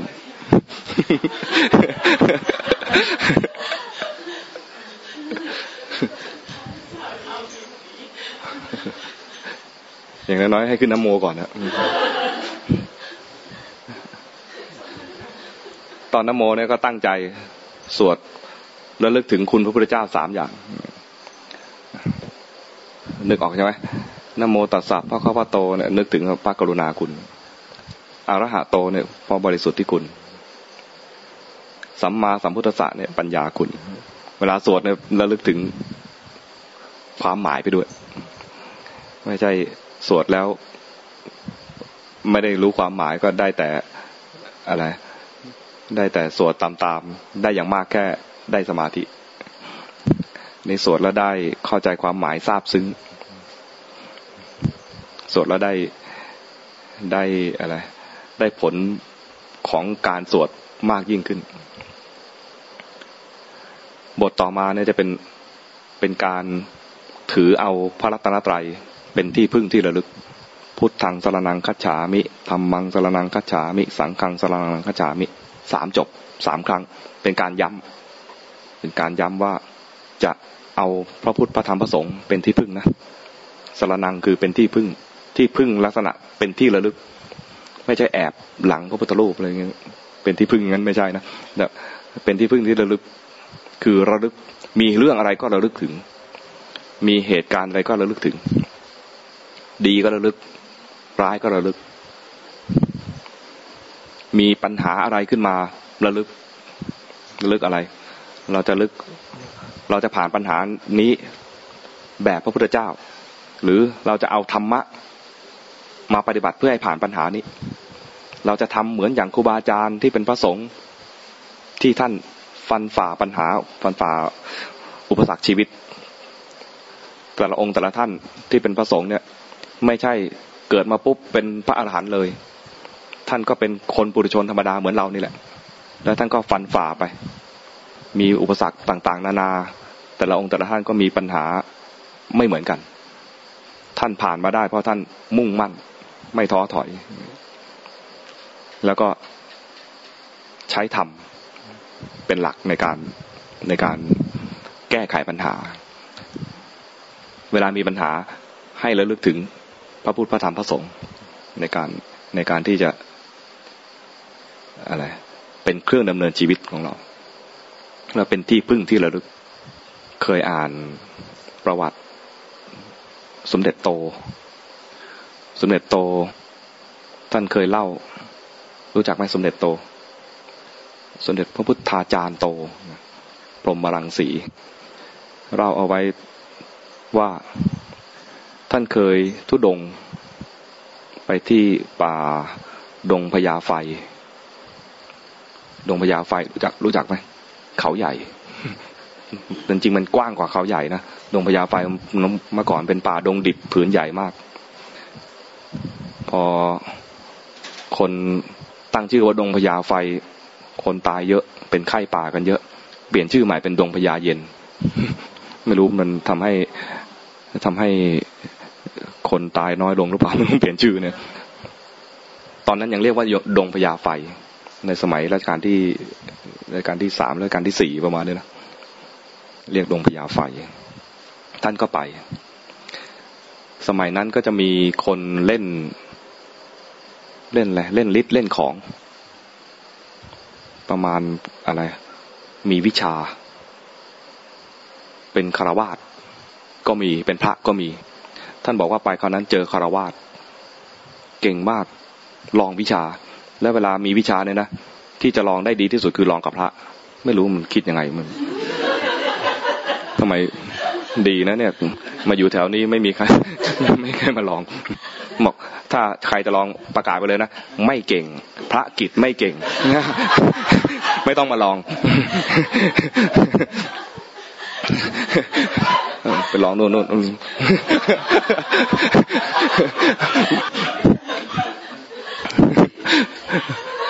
ประกาศไปเลยนะโพสเฟซบุ๊กด้วยบอกพระกิจไม่เก่ง ไม่ต้องมาลอง แล้วก็ฟุ้งซ่าน พระฟุ้งซ่านไม่ต้องมาลองไม่ได้มีฤทธิ์อะไร แต่ของสมเด็จโตเนี่ยไปโยมคนนี้ก็เห็นพระมาก็ลองดูดูว่าวิชาของตัวเองเนี่ยดีแค่ไหน ถ้าใช้กับพระแล้วพระมีอันเป็นไป แสดงวิชาเนี่ยใช้ได้ มันแปลกนะ คนก็คิดอะไรเนาะไม่ยุติธรรมกับพระเลยอะ่ะท่านก็ไป ไปแล้วก็โดนลอง โดนลองอยู่หลายคืนทำอะไรไม่ได้ จนโยมคนนั้นเนี่ยศรัทธาขึ้นมาว่า โอ้ สมเด็จโตเนี่ยเก่งจริง ๆ ก็เข้าไปถามไปสอบถามว่า ท่านเรียนวิชามาจากไหนผมขอเรียนบ้าง เนี่ยอยากยังอยากเก่งอยู่อยากได้วิชาอยู่อยากฮะ สมเด็จโตก็ถามฮะอะไรโยมว่าอะไร ท่านได้วิชาคาถาอาคมอะไร เรียนมาจากไหน ขอเรียนบ้าง สมเด็จบอกว่า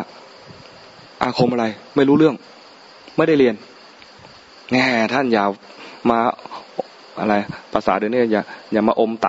ต้องแบไตประมาณว่ามีของดีก็แบ่งๆกันบ้าง ผมรู้นะเนี่ยเพราะผมลองท่านมาแล้ว ลองมาหลายวันแล้ว แต่ทำอะไรท่านไม่ได้เลย ส่งอะไรมาก็ไม่กลับมาหมดเลย ส่งไปก็กลับหมดเลย แสดงว่าท่านมีดีเนตโตบอกว่า เปล่าเราไม่ได้เล่นวิชาอะไร จริงเด้อจริง แล้วทำไมผมส่งของมาแล้ว ไม่ถึงท่านแล้วกลับมาทุกทีอ๋อก่อนนอนเรา สวดมนต์พุทธังสรนังคัจฉามิธรรมังสรนังคัจฉามิ สังฆังสรนังคัจฉามิ ทุติยมปิพุทธังสรนังคัจฉามิ ทุติยมปิธรรมังสรนังคัจฉามิ ทุติยมปิ สังฆังสรนังคัจฉามิตติยมปิพุทธังสรนังคัจฉามิตติยมปิธรรมังสรนังคัจฉามิตติยมปิสังฆังสรนังคัจฉามิ กราบสามผลแล้วนอน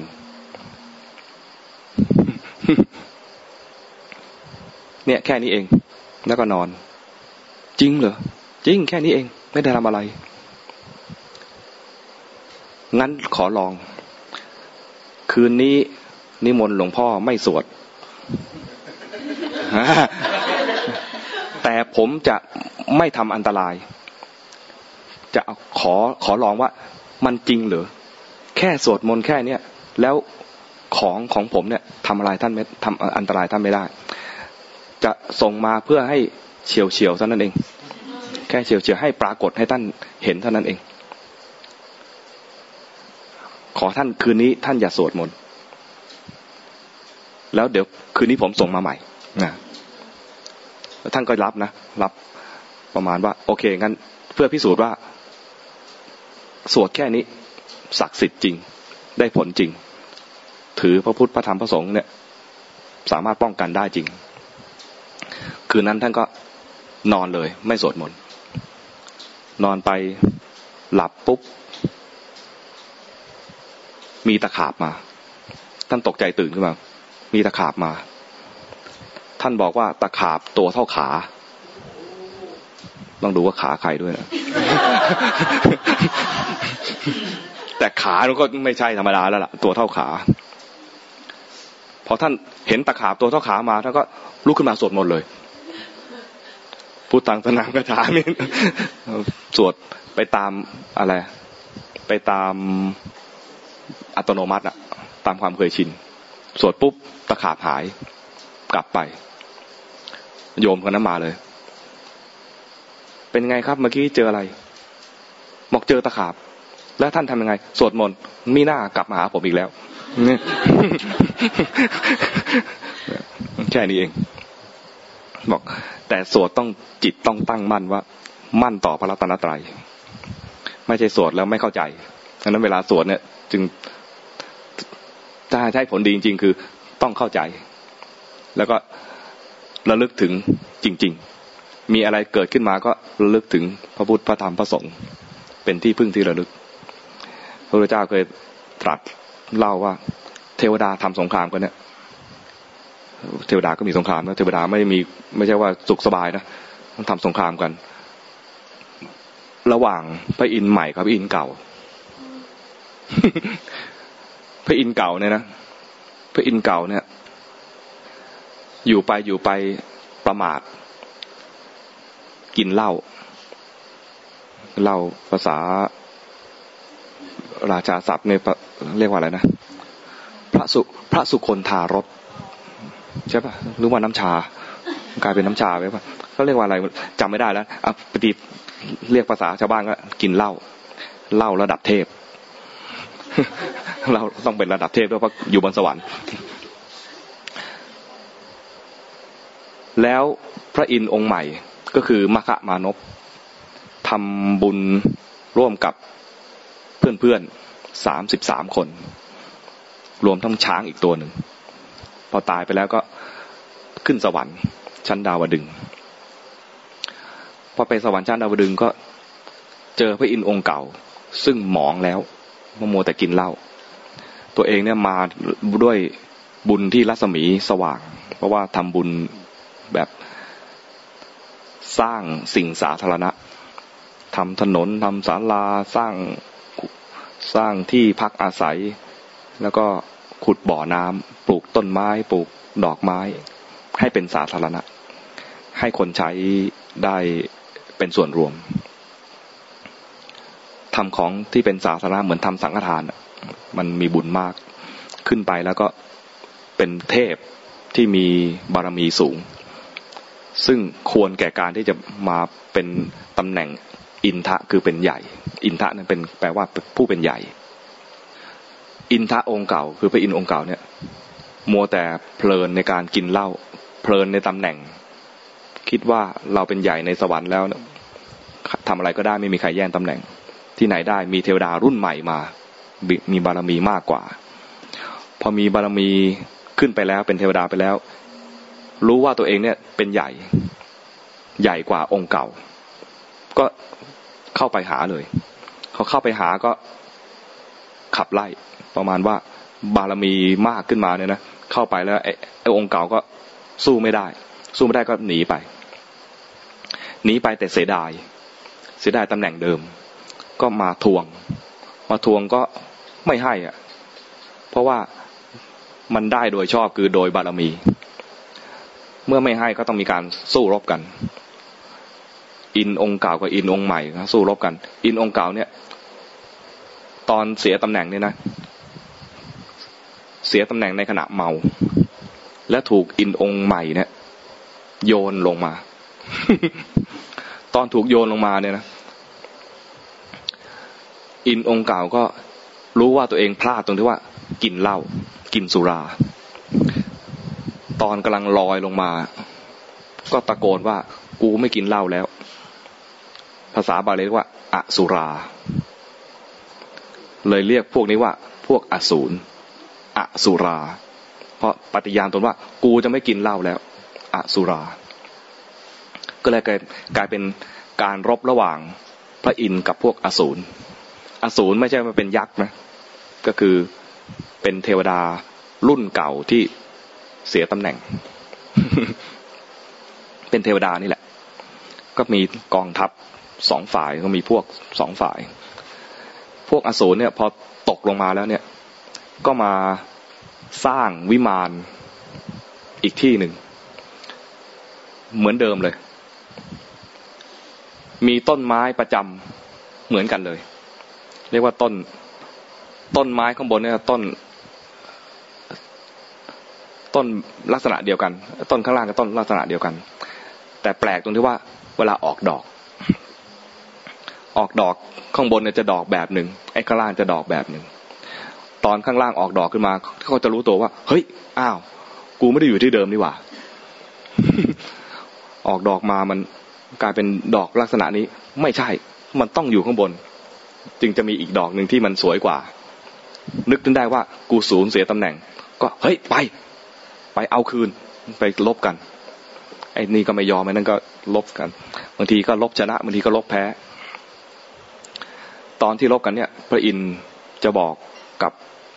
กองทัพตัวเองบอกว่าให้ดูธงของเรานะลบกันเนี่ย ถ้ามีเพียงพามอะไรไปเนี่ย ถ้าธงเรายังอยู่เนี่ย ให้นึกถึงว่าเรายังอยู่ จะได้มีกำลังใจว่า อะไร แม่ทัพยังอยู่ แม่ทัพยังอยู่ก็ยังมีกำลังใจที่จะลบต่อ ถ้าแม่ทัพไม่อยู่แล้วธงหายไปแล้ว แสดงว่าแม่ทัพหนีไปแล้ว หรือว่าเพียงพามไปแล้วเนี่ย ก็คนที่ไม่เห็นธงเลยเนี่ย ก็จะ รู้สึกว่าเสียกำลังใจ ไปซะแล้วแม่ทัพกูอะไรประมาณนี้แต่ถ้าเห็นธงอยู่เนี่ย ก็จะมีกำลังใจ พระอินทร์บอกว่าให้เทวดาทั้งหลายฝ่ายปิเนี่ยให้ดูธงตัวเอง พระเจ้าเล่าตัวนี้ขึ้นมาเนี่ย บอกว่าพระอินทร์เนี่ยก็ยังกลัวอยู่ เทวดาดูธงถึงแม้จะมีกำลังใจนะแต่ก็รู้กันอยู่ว่า พระอินทร์ก็ยังมีความกลัวอยู่ ยังไม่หมดความกลัว ยังไม่หมดราคะ ยังไม่หมดโทสะยังไม่หมดโมหะ ถึงแม้จะดูแล้วมีกำลังใจแต่ก็ไม่เต็มร้อย แต่พวกเธอพระพุทธเจ้าชี้ไปทางพระถ้าพวกเธอเนี่ยถ้าไปที่ที่ไหนๆแล้วมีความกลัวหวาดกลัวต่อภัยแต่อะไรต่างๆ หรือมีปัญหาอะไรขึ้นมาเนี่ยนะไม่ต้องมานึกถึงพระอินทร์ให้นึกถึงธงธงชัยสำหรับาวพุทธทั้งหลายก็คือ นึกถึงพระพุทธพระธรรมพระสงฆ์ตรงนี้เรียกว่าอยู่ในพระสูตรเรียกว่าท่าชักกสูตรท่าชักก็คือท่าชะก็คือธงพระสูตรว่าด้วยเรื่องธงเวลาสวดถึงตรงเนี้ย จะสวดว่าถึงพุทธคุณธรรมคุณสังฆคุณ เวลานึกถึงพระพุทธเจ้าจะหายกลัว เวลานึกถึงพระธรรมก็จะหายกลัว นึกถึงพระสงฆ์ก็จะหายกลัว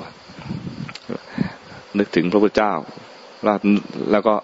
นึกถึงพระคุณของพระองค์ บรรยายพระคุณอะไรไม่ได้ก็สวดมนต์เพราะเป็น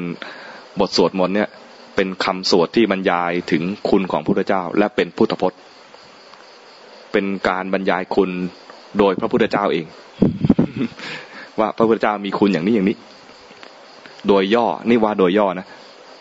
โดยย่อไม่มาก โดยย่อมากๆก็สามอย่างสามอย่าง มีความบริสุทธิ์ มีความกรุณา แล้วก็มีปัญญา ว่าโดยคร่าวๆก็จะมีอยู่เก้าอย่างเก้าอย่างก็ไล่ไปตามที่สวดไล่ได้ไหมเนี่ย อิติปิโสภควา นี่ยังไม่เริ่มเลยนะอิติปิโสภควา เป็นแค่เกริ่นขึ้นมาเท่านั้นเอง เพราะเหตุอย่างนี้อย่างนี้ พระผู้มีพระพุทธเจ้า พระองค์นั้นนี่แค่เกริ่น เริ่มมีพระคุณตรงไหน ต่อไปอะไรอิติโสภควาอรหังสัมมาสัมพุทโธ วิชาจารณสัมปันโน สุขโต โลกวิทู อนุตตโรโพธิสธรรมสารถิ สัทธาเทวมนุษสานัง พุทโธภควา ติ ตินี่เป็นคำจบเฉยๆอ่าแล้วแบ่งได้ไหม เป็นเก้า เก้าข้อ ข้อแรกอะไรอบอกให้ว่า อิติปิโสภควานี่ไม่ใช่ เป็นแค่คำเกริ่นอรหังอรหังคือเป็นผู้ไกลจากกิเลส สัมมาสัมพุทโธตัดสรู้ชอบได้โดยพระองค์เอง วิชาจารณะสัมปันโน เป็นผู้ถึงพร้อมด้วยวิชาและจารณะวิชานี่คือวิชาสามวิชาสามก็คือมีอะไรบ้าง ใครเรียนนักธรรมธรรมศึกษามีไหมวิชาสาม ฮะครูสมาธิว่าไง คืนหมดแล้วอะอะไรผู้ช่วยผู้ช่วย วิชาสามวิชาแรกคือระลึกชาติได้ อืม วิชาที่สองคือรู้การเกิดและการตายของสัตว์อื่นๆ วิชาที่สามคือทำอาสวะให้หมดไป เป็นพระอรหันต์นั่นแหละ มีวิชาและมีจรณะด้วย ไม่ใช่มีเฉพาะวิชาเนี่ยมีจรณะด้วยคือมีความประพฤติที่ดี จริงๆโดยจรณะแล้วนะมีแยกย่อยถึงสิบห้าอย่างจะอนามาจำไม่ได้แล้วมีวิชาและจรณะถึงพร้อมด้วยนะ แล้วต่อไปอะไรสุขโตฮะวิชาจรณะสัมปันโน สุขโต สุขโตแปลว่าอะไร ไปด้วยดี ไปดี ไปที่ไหนก็ดี หมายถึงว่า ไปถึงที่ไหนก็ที่นั่นดีด้วยนะ แล้วไปด้วยดี โลกับวิทูอ่ารู้แจ้งโลก อะไรต่อ อนุตตโรปุริสธรรมสารถิแปลว่าอะไร เป็นผู้สามารถฝึกบุรุษที่สมควรฝึกได้ด้วยนะ อย่างไม่มีใครยิ่งกว่า อย่างไม่มีใครยิ่งกว่าคือ อนุตตโร อนุตตรโรคืออะคือไม่ อุตระยิ่งอุดร สูง อุตระคือยิ่ง ไม่มีใครยิ่งกว่านี้ อนุตตระไม่มีใครยิ่งกว่า อนุตตรโรปุริสะปุริสะคือบุรุษ บุรุษนี่หมายถึงรวมทั้งผู้หญิงทั้งผู้ชายนะ ไม่ใช่ฝึกเฉพาะผู้ชาย บุรุษนี่คือ human human นี่ก็ไม่ใช่ว่าไม่ใช่เฉพาะแมนนะวูแมนด้วยนะปุริสะนี่คือบุรุษ หมายถึงว่าคนทั่วๆไป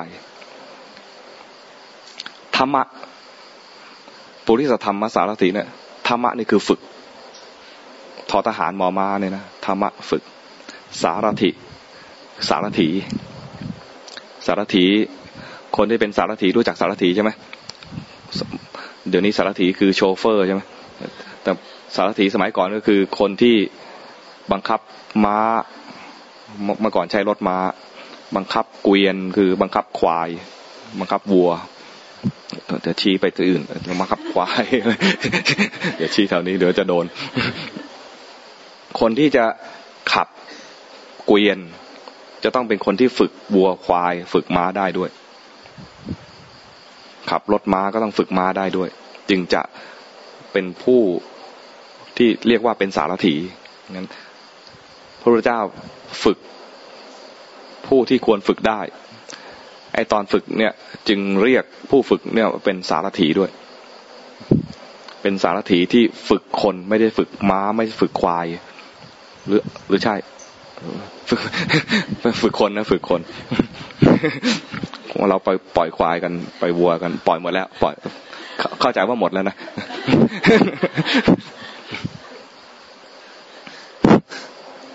การฝึกของพระองค์เนี่ย ก็ฝึก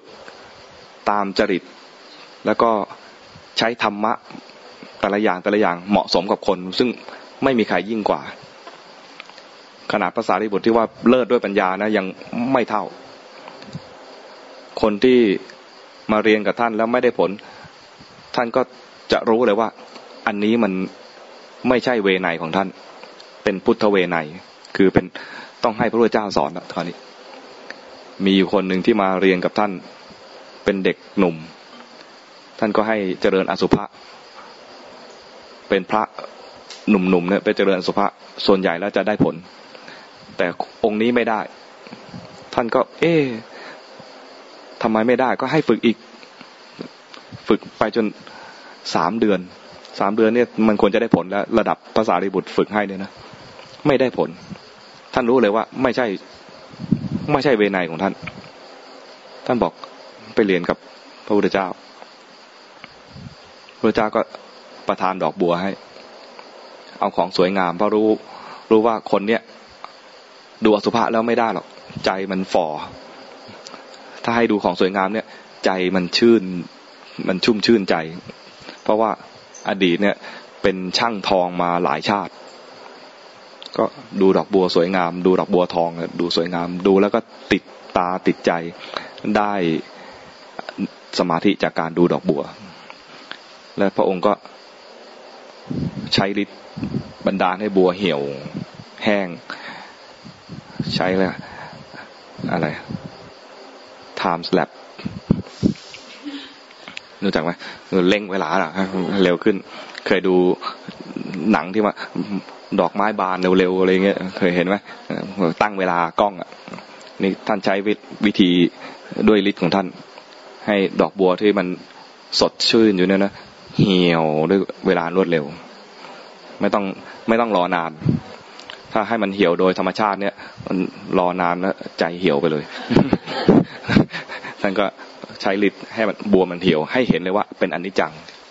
ท่านก็ดูแล้วเห็นเป็นอนิจจังขึ้นวิปัสสนา แต่ด้วยจิตที่มีสมาธิแล้ว เห็นชัด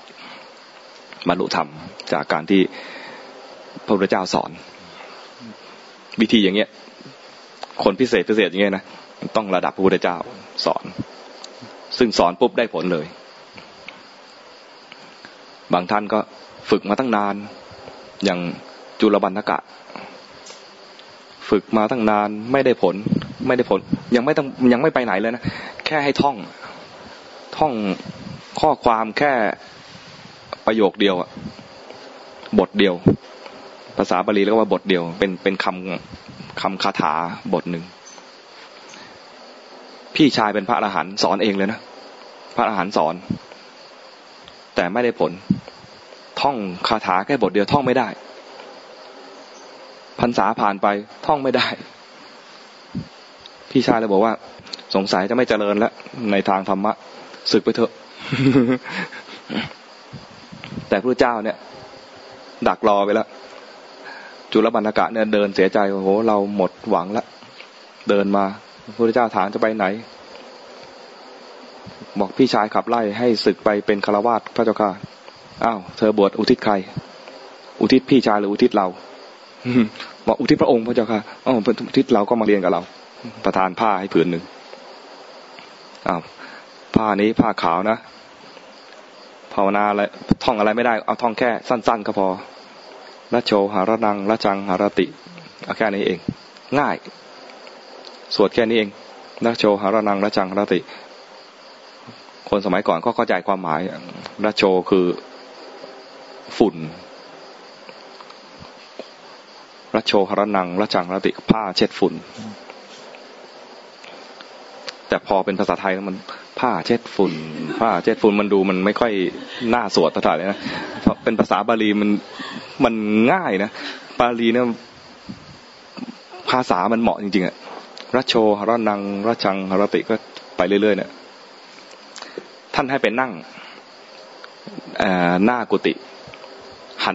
บอกด้วยขนาด บอกขนาดว่า นั่งหันหน้าทางทิศตะวันออก บอกงี้เลยนะนั่งหันหน้าทิศตะวันออก แล้วก็ท่องอันนี้ไป ท่องไปเช็ดไป ท่องไปเช็ดไปทางนี้นะแล้ววันนั้นมีกิจนิมนต์กิจนิมนต์รู้สึกจะเป็นของหมอชีวก ตอนนั้นอยู่วัดเชตวัน มีกิจนิมนต์หมอชีวก หมอชีวก นิมนต์พระทั้งวัด พี่ชายเป็นพระฝ่ายจัดกิจนิมนต์ ก็จัดกิจนิมนต์บอกพระทั้งวัดไป เว้นน้องชาย เพราะว่าไล่ศึกไปแล้ว ก็กะว่าศึกไปแล้ว พอพระมีพระพุทธเจ้าเป็นประธานไปถึงบ้านบ้านงาน เขาจะถวายพระถวายอาหารพระเจ้าบอกรอก่อนพระยังไม่ครบ พี่ชายจุลบันทกจุลบันทกนี่พูดแบบภาษาไทยนะพูดพูดให้ดีจริงๆต้องจุลบันทกะ ดูถกถกมันยังยังไงไม่รู้นะจุลบันทกะ พี่ชายบอกว่าไม่มีแล้วพระเจ้าค่ะ พระหมดแล้วพระเจ้าค่ะ มาครบหมดแล้วพระเจ้าบอกมี มีอีกองค์หนึ่งเจ้าภาพก็เลยบอกว่า งั้นไม่เป็นไรพระเจ้าค่ะ รอได้ เดี๋ยวให้คนของกระหม่อมจันเนี่ย ไปตาม สั่งคนรับใช้อ้าวิ่งไปที่วัด วัดเชตวันกับบ้านงานเนี่ย อยู่ห่างกันประมาณสองกิโล ใครเคยไปบ้าง ที่สาวัตถีนะเชตวันกับบ้านของเศรษฐี มีอนาทินบินิกาเศรษฐีบ้านของเออเออไม่ใช่ไม่ไม่ใช่ ไม่ใช่ ไม่ใช่หมอชีวกละหมอชีวกอยู่อีกเมือง บ้านเศรษฐีก็แล้วกัน อยู่ห่างประมาณสองกิโล คนใช้ก็ด้วยความด่วนใช่ไหมเพราะว่าได้เวลาแล้วอะได้เวลาจะฉันแล้วแต่ว่าขาดอีกองค์หนึ่งก็เลยต้องรีบด้วยการวิ่งไป เห็นบอกว่าเหลืออีกองค์หนึ่งใช่ไหมวิ่งไปถึงวัด ไม่ใช่อะ มีอีกพันพันหนึ่งคือจำนวนประมาณประมาณนะมองปาดไปแล้ว เต็มวัดเลย พระพันรูป พันไม่ใช่ผ้าพันนะมันหนึ่งพันหนึ่งพันภาษาไทยต้องพูดมัน thousand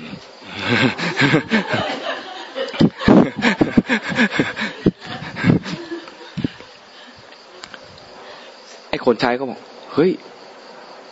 นายเราให้มาตามพระองค์เดียว รูปเดียว แต่นี่มีเยอะ เยอะหมดเลย ไม่รู้จะองค์ไหนเรา วิ่งตื้อกลับไปที่บ้าน นายครับ ที่ว่าพระ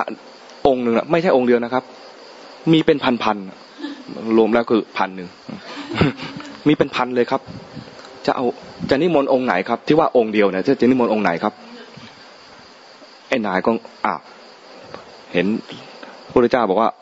เหลืออีกองค์หนึ่งแต่คนใช้เราบอกว่ามีเป็นพันก็เลยกลับไปเข้าไปกราบทูลพระเจ้า ข้าแต่พระองค์ผู้เจริญ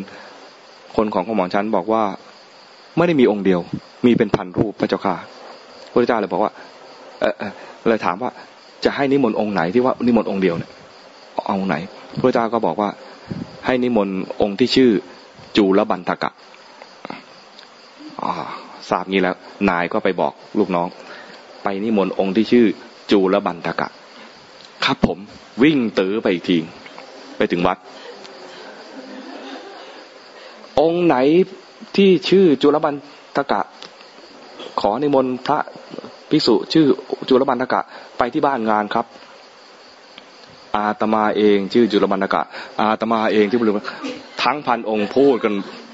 ว่าชื่อจุลบันทกะหมดเลยไอ้นั่นงงใหญ่เลยวิ่งตือกลับไปที่บ้านอีกทีนายครับ ทั้งพันองค์ ชื่อเดียวกันหมดเลยครับ เอาไงดีครับ จะนิมนต์ทั้งพันองค์ไหมครับ นายก็งง กลับไปหาพระเจ้า ข้าแต่พระองค์ผู้เจริญ ลูกน้องกับหม่อมชันบอกว่าทั้งพันองค์ ชื่อเดียวกันหมดเลย เอาไงดีครับ เอาไงดีพระเจ้าอันนี้ไอ้งอดีครับในสำนวนอาตมา พระเจ้าตรัสว่า องค์ไหน ให้ให้ลูกน้องกลับไปใหม่นะ องค์ไหนพูดองค์แรกเอาองค์นั้น องค์ไหนพูดองค์แรกเอาองค์นั้นลูกน้องก็วิ่งเที่ยวที่ไหนแล้วเนี่ยที่ที่สามตกลงแบบกี่กิโลแล้วเนี่ยวิ่งไปกี่กิโลไปสองกับสองสี่แล้วนะครั้งที่สองก็ไปแปดนี่ไปอีกสิบกิโลนะวิ่งไปแล้วสิบกิโล ต้องด่วนเนี่ยนะเพราะว่าต้องไม่ให้เกินเที่ยง วิ่งไป น่าสงสารคนนี้วิ่งไปสองกิโลตรงนี้คงต้องพักนิดหน่อยนะ ขอนิมนต์พระคุณเจ้าที่ชื่อจุลบันตกะแล้วก็ต้องเล็งด้วยนะ องค์ไหนตอบออกก่อน อาตมาชื่อจุลบันตกะ รีบคว้าจีวรเลย รีบคว้าเลย พอคว้าปุ๊บนะ รูปนิมิตทั้งหลายที่เป็นพันเลยนะ หายแวบเหลือองค์นี้องค์เดียว เป็นวิธีเล่นฤทธิ์ แบบแบบอะไรเขาเรียกอะไร แบ่งแบ่งหลาย ๆ ภาค องค์นี้องค์แท้พูดก่อน และองค์ที่เป็นนิมิตเนี่ยพูดตาม ยังดีนะ ยังเป็นอย่างนี้นะ ถ้าเป็นแบบพูดพร้อมกันเนี่ยต้องเล่นเล่นยากเหมือนกันนะท่านยังให้โอกาสตรงว่า องค์จริงพูดก่อนแล้วองค์ที่เหลือเนี่ย พูดตาม คนใช้ก็นั่นเลย ไปคว้าเลย นิมนต์พระคุณเจ้า พอคว้าปุ๊บ องค์นิมิตดับ จุลบรรณกะเนี่ยนะตอนเช็ดแล้วหันหน้าทางที่ตอนออกเนี่ยพระเจ้าจงใจให้หันหน้าทางที่ตอนออก ถ้าไปนั่งหลังกุฏิหันหน้าเป็นที่ตอนตกเนี่ยนะดวงตะวันขึ้นแล้วเนี่ย จะมีเงาบังนั่งแล้วไม่ร้อน คนอินเดียเนี่ยนะกว่าจะกินเนี่ยนะสาย ไม่มีมื้อเช้าแบบเจ็ดโมงนะไม่มี กว่าจะหุงข้าวเนี่ยนะเก้าโมงครึ่งอาตมาไปบินาบาตมาไปบินาบาตนะพระพระท่านเตือนบอกว่า อย่าออกเช้านะครับ คนที่คนอินเดียหุงข้าวสายเก้าโมงครึ่งหรือสิบโมงก็ได้ ค่อยออก เราก็นั่งรอเวลา หิวอะหิว หิวแล้วเก้าโมงครึ่งเหรอเราก็ดูเวลานะพอมันครึ่งเป้งออกเลยกะว่ามันต้องมีสักบ้านหนึ่งหุงข้าวแล้วอะนะเมืองไทยป่านนี้กินไปแล้วไม่รู้กี่มื้ออะมันน่าจะเสร็จแล้ว เดินไป ออกไปเร็วไปเก้าโมงครึ่งออกไปนะไม่มีใครหุงข้าวอะมีอยู่บ้านหนึ่งเพิ่งจุดไฟ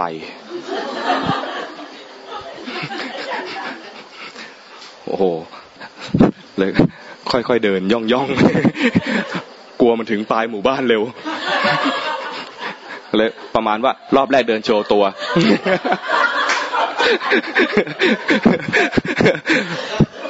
มาแล้วนะมาแล้วนะวันนี้มีพระบิณฑบาตนะเดินโชว์ตัว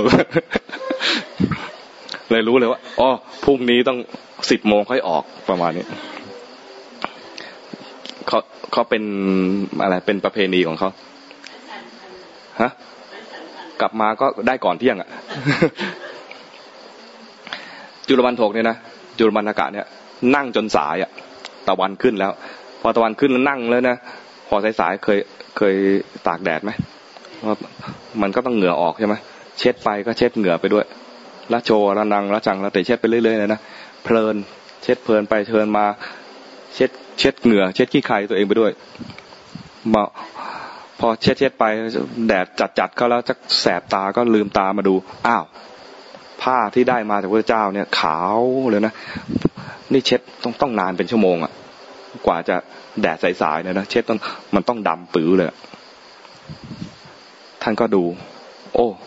ผ้าจากขาวๆตอนนี้เปลี่ยนไปแล้วโสกปรก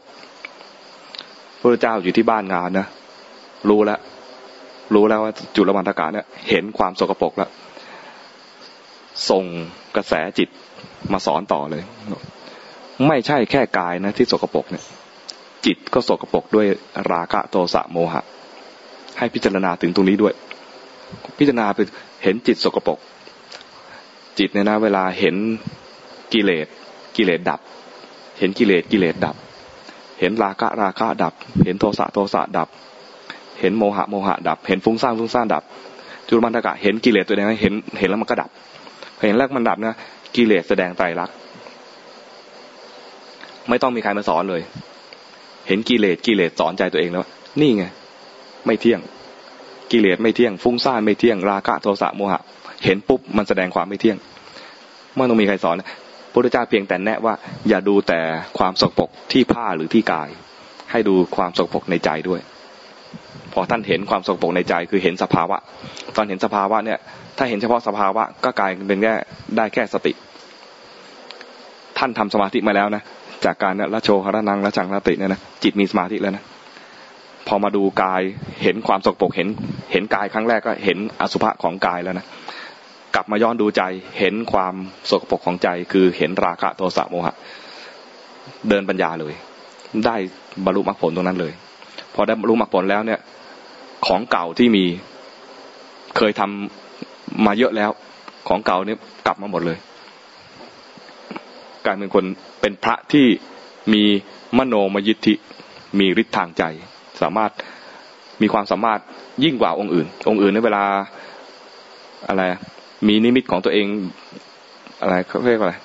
แบ่งแบ่งภาคของตัวเองเนี่ยนะมีมีได้ไม่มาก ของจุลปันถกะเนี่ยแบ่งมาได้เป็นพันๆองค์ แล้วทำทำลักษณะต่างๆ ไม่เหมือนกันด้วย ไม่ใช่เป็นก๊อปปี้ก๊อปปี้ท่าเดียวกันนะ ไม่ใช่นะแบ่งภาคไปแล้วทำอิริยาบถต่าง ๆ กัน คนใช้เนี่ยบอกว่าเห็นพระหลายรูป บ้างก็นั่ง บ้างก็เดิน บ้างก็ซักผ้า บ้างก็ทำเย็บผ้าอยู่ คือทำเรื่องราวต่าง ๆ ไม่เหมือนกันเลย ทั้งพันองค์เนี่ยทำอิริยาบถไม่เหมือนกันเลยสักองค์เดียว ไม่ใช่ง่ายๆนะเวลาเรานึกถึงเราเองจะก๊อปปี้ปึ้งไปนะมันได้ก๊อปปี้เฉพาะไอ้ท่านี้แหละไอ้เรานั่งอยู่งี้นะสมมติจะก๊อปปี้ตัวเองมันก็ไปอีกองค์หนึ่งที่นั่งอย่างนี้เหมือนกัน นี่ท่านเล่นอิริยาบถต่างกันด้วย อัศจรรย์ พอถูกฉวย ผ้านิมิตดับไปหมดแล้วนะ ก็ไปถึงงาน ถึงบ้านงานแล้ว ฉันแล้วพระเจ้าให้แสดงธรรมพระพี่ชายก็เอาแล้วว่าคาถาหนึ่งยังท่องไม่ได้เลย ให้แสดงธรรมโห ยกไม้ให้เนี่ย ให้แสดงธรรมเอาไหม ได้ไหมจะรู้สึกว่า เฮ้ย จะรอดไหมเนี่ยประมาณอย่างเงี้ยนะจะรอดไหมเนี่ยพระพี่ชายก็จะรอดไหมแต่ปรากฏว่าพอแสดงธรรมรู้เลยว่าบรรลุธรรมแล้วเพราะพระพี่ชายนี่ก็เป็นพระอรหันต์เหมือนกัน แต่เป็นพระอรหันต์หนักในทางปัญญา ฟังแล้วอ๋อน้องชายเราถึงที่สุดแล้ว นี่เป็นพุทธเวไน เป็นผู้ที่ฝึกบุรุษที่สมควรฝึกได้ อย่างไม่มีใครยิ่งกว่า คนอื่น นี่กลับมาเข้าเรื่องนี้นะยังยังมันฮะมันออกทางแยกมากไปหน่อยใช่ไหมเข้าซอยลึกไปหน่อย กลับมากลับมามอเตอร์เวย์แล้วนะ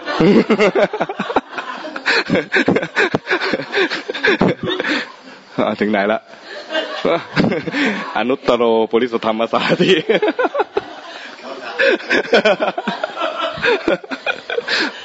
ไม่งั้นมันเดี๋ยวไม่ได้ไม่ได้ห้าทุ่มไง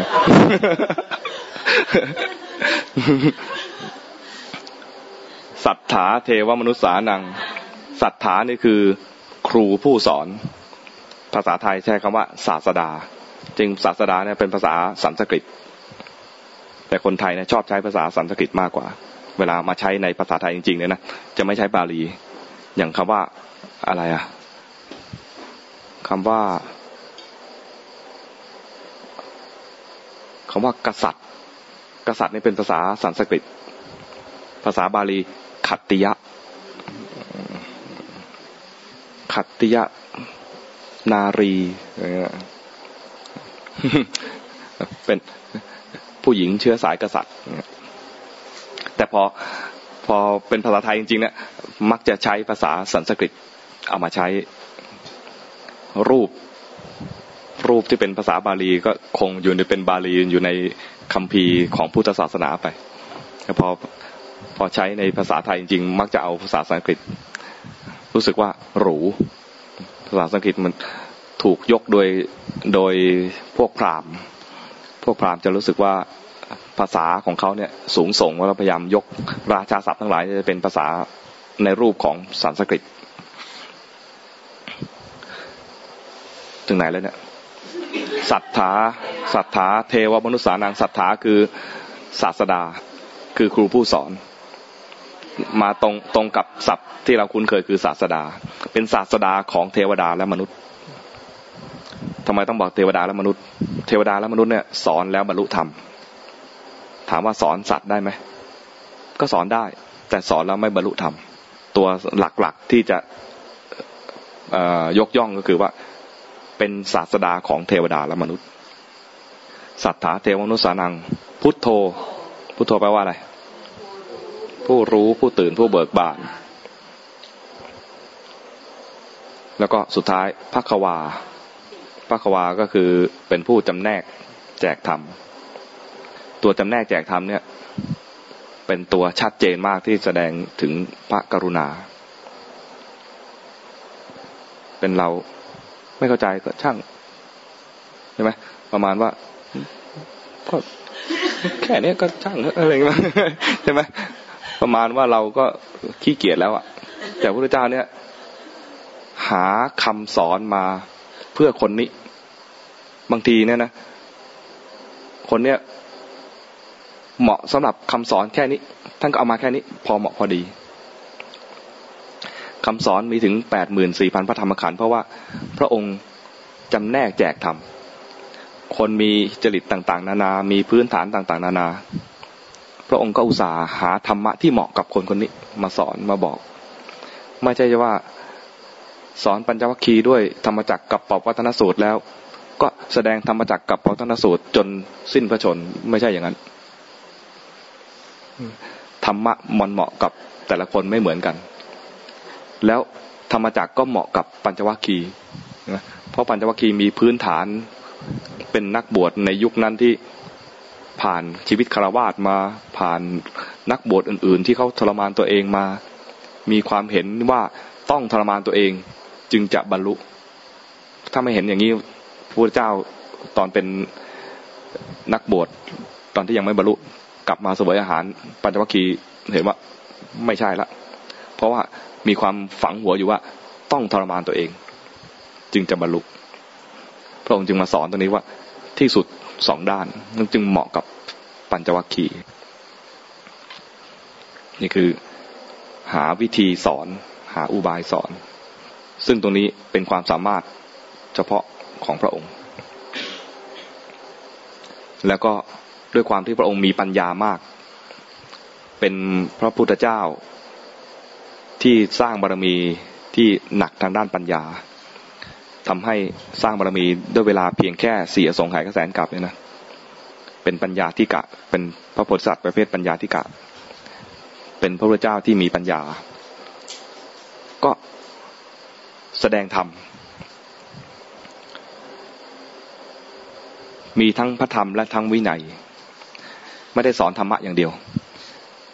บัญญัติพระวินัยคือบัญญัติสิกขาบทให้กับพระภิกษุทั้งหลาย เพื่อสร้างบรรยากาศ สร้างหมู่คณะของพระที่มีบรรยากาศที่ดีที่จะฝึกตัวเอง คนที่มีอินทรีย์ยังไม่แก่กล้า ก็มาฝึกตัวเอง ให้มีอินทรีย์แก่กล้าขึ้นมา จากพระวินัย กลายเป็นว่าพระศาสนาตั้งมั่น ภาษาลิบุตรเคยถามพระพุทธเจ้าว่าศาสนาขององค์นั้นองค์นี้ของพระพุทธเจ้าองค์ก่อนเนี่ย บางองค์ก็อยู่ได้แค่ชั่วอายุ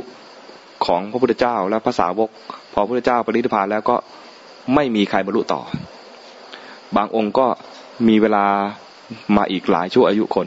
มันคือ หมายความว่าพระพุทธเจ้าปรินิพพานแล้วภาษาวกที่ทันเห็นพระพุทธเจ้าก็นิพพานหมดแล้ว แต่คำสอน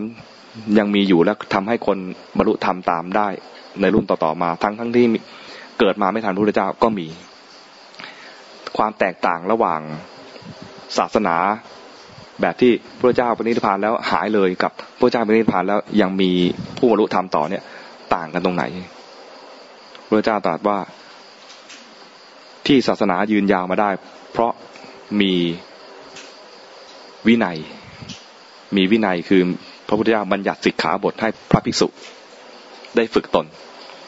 วินัยที่บัญญัติไว้เนี่ยทำให้ศาสนายั่งยืนพระสารีบุตรเลย อาราธนา ขอให้พระองค์บัญญัติพระวินัย พระเจ้าตรัสว่าภิกษุตอนนี้ยังเป็นภิกษุที่ดีไม่มีความผิดปรากฏ ไม่มีเหตุที่ต้องบัญญัติวินัย หมายถึงว่าตอนที่พระพระสารีบุตรทูลกับพระพุทธเจ้าเนี่ย ยังไม่มียังไม่มีพระทำผิด ยังไม่มีเหตุ ยังไม่มีเหตุที่ต้องบัญญัติข้อห้ามอะไร เพราะทุกองค์รู้ว่าอะไรควรอะไรไม่ควรอยู่แล้ว ถ้าถ้าเหตุการณ์เป็นอย่างนี้ต่อไปเนี่ยนะไม่มีการบัญญัติพระวินัยนะหมดศาสนาคือพระพุทธเจ้าปณิธพานนะ ก็หมดไปด้วย แต่เผอิญว่าคนอินเดียในยุคนั้นฮะว่าไงนะฮะช่างฟ้องคนมันยังไม่ช่างฟ้องเนี่ยต้องมีคนทำผิดก่อนแล้วก็ทำไปฟ้องกัน คนอินเดียในยุคนั้นเนี่ย อินทรีย์ไม่แก่กล้าก็มีที่มาบวชดังนั้นก็มาบวชแล้วก็ไม่พร้อม อมีความไม่พร้อมแล้วก็ทนไม่ได้ในเรื่องต่างๆ ก็ไปทำผิดในหลาย ๆ เรื่อง พอทำผิดมาพระองค์ก็ทราบบางทีก็ทราบด้วยพระองค์เองบางทีก็มีพระมาฟ้อง แล้วก็หลายเรื่องเลยคือ พระมาฟ้อง ที่ฟ้องเพราะว่ามันไม่สมควรจริงๆอะใช่ไหมเรื่องนี้ไม่น่ามีเกิดขึ้นในหมู่พระเลย มันมีขึ้นมาแล้วเนี่ย พระที่ดีก็เดือดร้อนใจ ก็ต้องไปจริงๆต้องใช้คำว่า กราบทูลพระพุทธเจ้า อืว่ามีเรื่องนี้เกิดขึ้นแล้วคนจะทำไงต่อดีพระเจ้าพอทราบแล้วก็จะเรียกเรียกองค์ที่ทำผิดนะมาสอบสวน ไม่ใช่ว่าลงโทษทันทีนะ ต้องมีการสอบสวนก่อน เป็นจริงยังไง แล้วพระสมัยก่อนถึงแม้จะทำอะไรไม่ดีนะแต่มีข้อดีอย่างหนึ่งคือไม่โกหกถามแล้วก็ตอบ ถามแล้วก็ตอบตามตรง ผิดแบบหน้าอายยังไงก็ตอบตามตรง พอมีความผิดอะไรขึ้นมา พระองค์ก็จะบัญญัติว่าอย่างนี้ไม่ควร หรือบางอย่างที่ทำทำดูเหมือนผิด แต่องค์นั้นไม่มีเจตนา หรือว่าเป็นพระอรหันต์แล้วเป็นเป็นผู้ที่ไม่มีกิเลสแล้วเนี่ยนะทำดูแล้ว คนอื่นอาจจะดูเหมือนผิด แต่พระองค์ก็ยกยกเอาไว้ว่า อย่างนี้ไม่ผิด หรือบางอย่างไม่มีเจตนาก็บอกว่า อันนี้ไม่ผิด ความที่บัญญัติพระวินัยด้วยแล้วก็แสดงธรรมด้วยเนี่ยทำให้พระศาสนาเนี่ย ยั่งยืนมาจนถึงทุกวันนี้ มีความเชื่ออย่างหนึ่งว่า ศาสนาจะอยู่ได้เพียงห้าพันปี เคยได้ยินในนี้ไหมอันนี้เป็น มติของพระรุ่นหลัง ในพระไตรปิฎกที่เป็นพุทธพจน์ไม่มีพระพุทธเจ้าจะพูดเพียงเปรียบเทียบเท่านั้นเองคำว่าห้าพันปีนี้มาจากตอนที่ว่า พระนางมหาประชาบดีโคตมีทูลขอบวชพระอานนท์ก็มากราบทูลว่า น่าจะให้บวชประมาณนี้ พระเจ้าก็ตรัสว่าเปรียบเทียบว่า สมมุติว่าถ้าศาสนาสมมุติว่า สมมุติว่าศาสนาห้าพันปีนะถ้ามีผู้หญิงมาบวชนะศาสนาจะเหลือครึ่งหนึ่งอายุของศาสนาจะเหลือครึ่งหนึ่งเป็นเป็นยกขึ้นมาเป็นตัวสมมุตินั่นเอง ถ้าถ้ามีอายุห้าพันปี ถ้ามีผู้หญิงมาบวชจะเหลือครึ่งเดียว บอกบอกงี้กับพระอนุนเพื่อบอกว่า อย่าขนขวายให้ผู้หญิงบวชเลย แต่พระอนุนก็บอกว่า พระอนุนก็มีอุบายในการขอก็คือ เมื่อขอในแง่อย่างนี้ไม่ได้ก็ถามว่า ผู้หญิงเนี่ยมีสิทธิ์ที่จะบรรลุธรรมไหมว่าถ้าอย่างนี้มีมีสิทธิ์ที่จะบรรลุธรรมพระนนก็ถ้ามีมีสิทธิ์บรรลุธรรมก็น่าจะให้บวชพระเจ้า เมื่อจะยอมให้บวชเนี่ยนะพระองค์บอกว่า รู้ทั้งรู้ว่าถ้าผู้หญิงบวชแล้วทำให้ศาสนาจะอยู่ได้ไม่นานนะพระองค์ก็ป้องกันเพื่อให้ศาสนาอยู่นาน โดยการที่มีข้อปฏิบัติสำหรับผู้หญิงที่จะมาบวชให้เข้มข้นมากๆ มีมาตรการเข้มข้นมาก ๆ นี่เป็นการป้องกัน คือผู้หญิงจะมาบวชต้องต้อง ต้องอะไร ตั้งมั่นจริง ๆ เอาใส่ใส่ใจจริง ๆ ใฝ่ใจจริง ๆ แล้วก็ต้องเข้มแข็งจริง ๆ เพราะว่าผู้หญิงมาเอามาบวชแล้วนะสภาพของอินเดียสมัยก่อนเนี่ยนะ เหมือนเหมือนแบ่งชนชั้นอยู่ไกลๆว่า ผู้หญิงเหมือนไม่ค่อยมีสิทธิ์อะไร นั้นถ้าพระเจ้าให้สิทธิ์ กับผู้หญิงบวชมาเสมอพระเลยเนี่ยนะ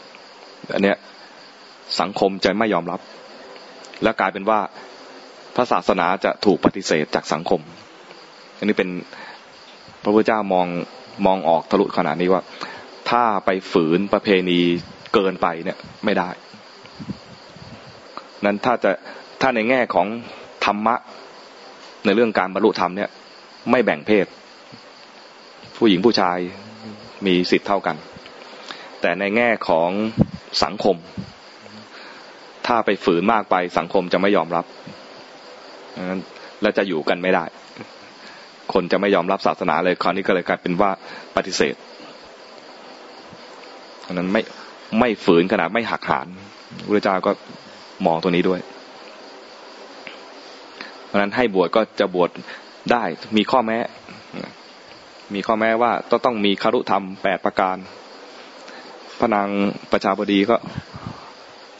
ขอว่าให้ภิกษุและภิกษุณีเนี่ยนะมีสิทธิ์เสมอการประมาณว่า ให้เคารพตามพรรษา ภิกษุณีบวชก่อนภิกษุให้ภิกษุไหว้ภิกษุณีพระพุทธเจ้าไม่ยอม ถ้าทำอย่างนี้เนี่ย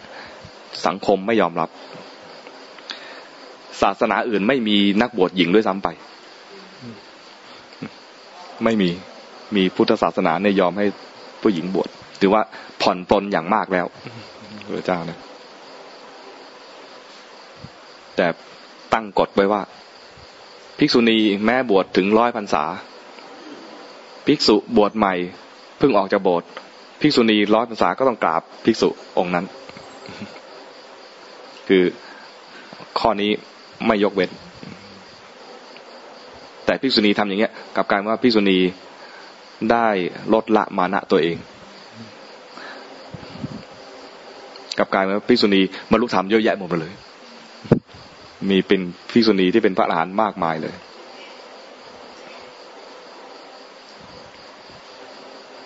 หมดยังเนี่ย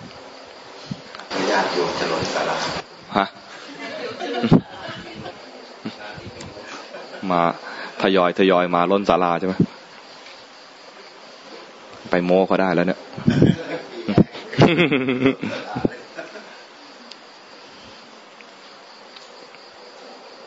บทสวดวันนี้ที่จะสวดเนี่ยนะ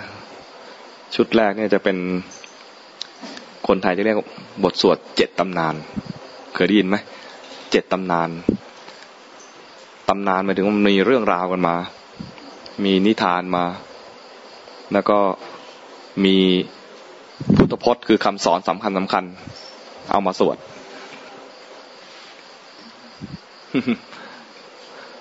ตำนานแรกเลยก็ อะไรอะมงคลสูตรอันนี้เป็นถือว่าเป็นเป็นบทหลักในการที่จะไปทำบุญที่ไหนพระจะไปสวด สวดไปสวดมานะถ้าเราเข้าใจความหมายเนี่ยมงคลคือธรรมะ ไม่ใช่มงคลคือวัตถุ เป็นธรรมะทั้งหมดเลยครบอาศัยวนาคือไม่คบคนพาลคบบัณฑิต เนี่ยทำแล้วก็จะมีมงคล ไปอยู่ในที่ที่เหมาะสมปฏิรูปประเทศ ต้องปฏิรูปก่อน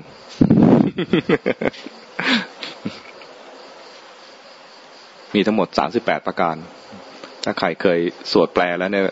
สวดบาลีไปก็ง่าย เข้าใจความหมายอาตมาชอบ ชอบทุกบทเลยนะ ที่สะกิดใจก็คือบทสุดท้ายบทสุดท้ายจำได้ไหมผุดทัสสะโลกธรรมเมหิ จิตตังยัตสนกรรมปติ อโศกังวิรชังเขมัง เอตัมมังคลมุตตมัง เคยแปลไหมพุทธสัตโลกธรรมเมหิพุทธสัตคือถูกกระทบพุทธสัตโลกธรรมเมหิ โลกธรรมกระทบ โลกธรรมเมหิคือ โลกธรรม เมื่อโลกธรรมกระทบแล้ว จิตตังยัสสะนกรรมปติ จิตตังก็คือจิตใช่ไหม นกรรมปติกรรมปติก็คือหวั่นไหวกรรมปนาตหวั่นไหวเคยได้ยินไหมกรรมปติถูกโลกกระทำกระทบแล้วไม่หวั่นไหว โลกกระทำมีอะไรบ้าง โลกกระทำมีแปดอย่าง อะไรบ้าง ได้ลาบ เสื่อมลาบ ได้ยศ เสื่อมยศ ไม่อะไรอีก มีสุข มีทุกข์ มีนินทา มีสรรเสริญจริงๆต้องสรรเสริญแล้วก่อนนินทานะ เพราะว่ามันเริ่มต้นจากได้ลาบนะได้ลาบคือได้ ได้ลาบเสริมลาบ ได้ยศเสริมยศ มีสุข มีทุกข์ มีสรรเสริญ มีนินทา ต้องเอาของดีมาก่อน สิ่งเหล่านี้เรียกว่าโลกกระทำคือทำประจำโลก คนธรรมดาทั่วไปก็ถูกกระทบแล้วก็หวั่นไหว ได้ลาบวันไหว เสื่อมลาบก็วันไหว ได้ยศก็วันไหว เสื่อมยศก็วันไหว วันไหวในแง่ไหน อันไหนดีก็ดีใจปลื้มปลื้มสูญเสียไปก็เศร้าหมองห่อเหี่ยว เป็นอย่างนี้ ถูกสรรเสริญก็ปลื้ม ฟูถูกนินทา ถูกตำหนิ เหี่ยว เนี่ยมันถูกโลกกระทำกระทบ แล้วจะหวั่นไหว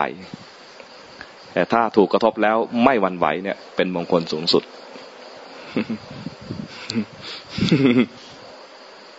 พุทธัสโลก็ทำไมหิ จิตตังยัสสานกรรมปตินี่นี่คือข้อหนึ่ง ข้อนี้ชื่อยาว ผู้ใดถูกโลกธรรมกระทบแล้วไม่หวั่นไหว อีกข้อหนึ่ง ในในคาถาในบทเดียวกันนะพุทธัสโลก็ทำไม่หิ จิตตังยัสสานกรรมปติอโศกัง จิตไม่มีโศก วิราชังอะไรจิตไม่หมอง เขมัง จิตไม่มีโทษ ไม่มีภัยกับใคร เขมะเนี่ยก็คือภาษาไทยเรียกว่าเกษม แปลเขมะว่าเกษม ก็คือแปลบาลีให้เป็นสันสกฤต แล้วเราเข้าใจไหมเขมะ แปลว่าเกษม เกษมแปลว่าอะไร งงใช่ไหมแปลว่าสุขก็เปล่า สุขไปอีกคำหนึ่งนะเป็นอีกศัพท์หนึ่งนะสุขะภาษาบาลีสุขก็สุขก็สุขก็สุขเกษมก็เกษมนะคนละคำกันนะไม่เหมือนกันนะสุขคือสภาพคล่องสะดวกสบาย มะคือ คืออะไร ไม่มีโทษ ไม่มีภัย เขมะ ไม่มีภัย ถึงบทอันกเกษมคือถึงที่ที่ไม่มีภัยอโศกังจิตไม่มีโศกแล้ว วิรชังจิตไม่หมองแล้ว เขมัง ไม่มีภัย ไม่มีภัยจากอะไร ไม่มีภัยจากกิเลสอะไรเลย จิตไม่มีภัยแล้ว ไม่ต้องหวาดกลัวอะไร ไม่มีหมอง นี่เป็นคุณสมบัติของจิตพระอรหันต์สามอันนี้นะอโศกังวิรชังเขมังนั่นเป็นของพระอรหันต์จิตพระอรหันต์แต่แล้วก็ฝึกจุดหมายที่จะไปฝึกก็คือจุดให้ถึงจุดนี้ อโศกังไม่มีโศกละ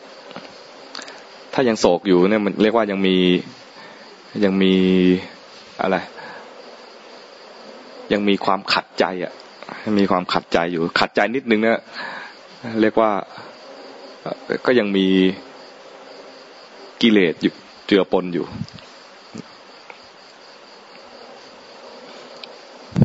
แค่ขัดใจเนี่ยก็ยังไม่ใช่พระอนาคามีด้วยซ้ำไปนะ ขัดใจ ครั้งหนึ่งเคยนั่งอยู่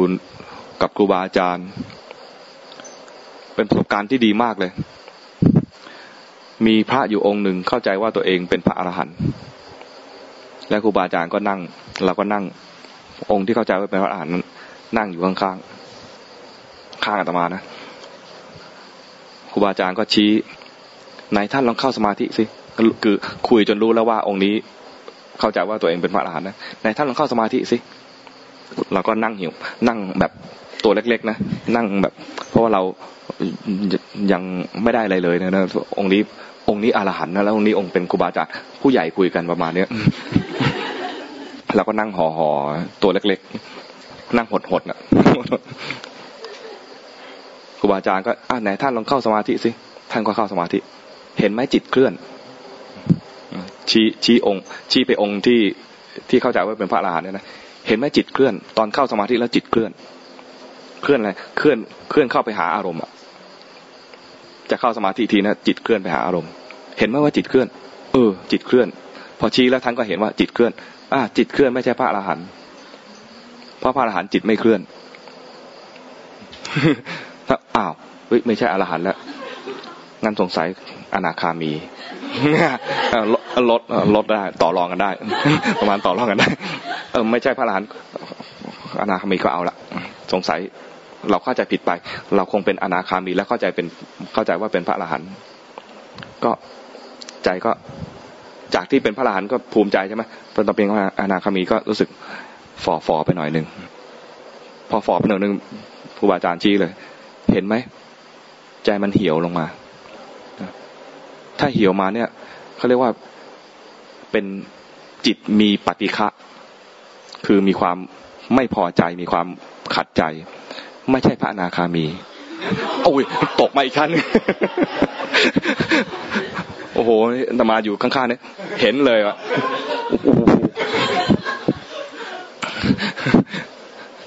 มันเป็นประสบการณ์ที่แบบประทับใจอะว่า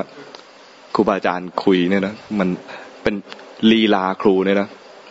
ลีลาครูที่จะชี้ว่าอะไรผิดอะไรถูกเนี่ยลีลาการสอนเวลาชี้ว่าคนไหนเข้าใจผิด คนไหนเข้าใจพลาดอะไรตรงไหนเนี่ยมันไม่ใช่ชี้กันง่ายๆนะท่านก็ให้ทำตัวนี้แล้วก็ชี้ที่ผิด ให้ทำตัวนี้แล้วก็ชี้ที่ผิด พอเห็นที่ผิดเนี่ยใช้ได้เลย เห็นน่ะดีกว่าใช่ไหมท่านก็เก่งมากนะที่เห็นนะเข้าสมาธิแล้วจิตเคลื่อนแล้วเห็นว่าจิตเคลื่อนเนี่ยนะไม่ง่ายนะที่จะเห็นนะ มันอาตมาตอนนั้นก็ยังเข้าเข้าทีไรก็ปึกก็มาเพ่งแล้วไม่รู้ไม่รู้ว่าเคลื่อนเลยนะนึกว่ากูกำลังทำแล้วทำได้ด้วย นั่งต่อหน้าครูอาจารย์ก็ เพื่อไม่ให้ท่านว่าเราเราจะปฏิบัติไว้ก่อน พอปฏิบัติปุ๊บท่านว่าเลย เพ่งแล้วครับฮะ เพิ่งเริ่มนะเนี่ย ยังงงอยู่เลยนะเห็นไหมครับเวลาท่านทักปุ๊บนะท่านมักจะถามว่าเห็นไหมครับ แล้วครับครับประมาณว่าเหมือนกับจะยอมรับว่าเห็นอะจริง ๆ ไม่เห็นหรอกเพ่งไปแล้วครับ เห็นไหมครับ ครับครับครับครับประมาณยอมรับไปก่อน แต่องค์ที่ว่านี้ดีมากเลยนะเข้าสมาธิแล้วจิตเคลื่อน เห็นว่าเคลื่อน เจ๋งมากเลยนะ ใจเหี่ยวลงไปนะนะพอชี้ว่าเห็นไหมมันเหี่ยวไป เออ เห็นด้วย แล้วยอมรับด้วยว่า ไม่ใช่แล้ว ยอมทิ้งด้วย ไม่ไม่หวง องค์นี้เจ๋งมากเลยนะอย่าไปตำหนิท่านนะองค์ที่ว่าเนี่ยนะจากเป็นพระอรหันต์มาเป็นอนาคามีแล้วลงมาเนี่ยนะนั่นจะไปว่าท่านนะท่านท่านเก่งนะให้ครูบาอาจารย์ชี้ให้เรา ตอนนั้นเราอาจจะไม่รู้เรื่องเลยก็ได้ แต่ท่านเห็นอะใช้ได้เลย ตอนนี้องค์นั้นที่ว่าเนี่ยนะเป็นอาจารย์ละถ้าจะนับถือกันนะอาตมาต้องนับถือท่านเป็นพี่แล้วท่านนั่นแหละล่วงหน้าไปก่อน เหมือนลูกไก่ กระเทาะเปลือกไปก่อน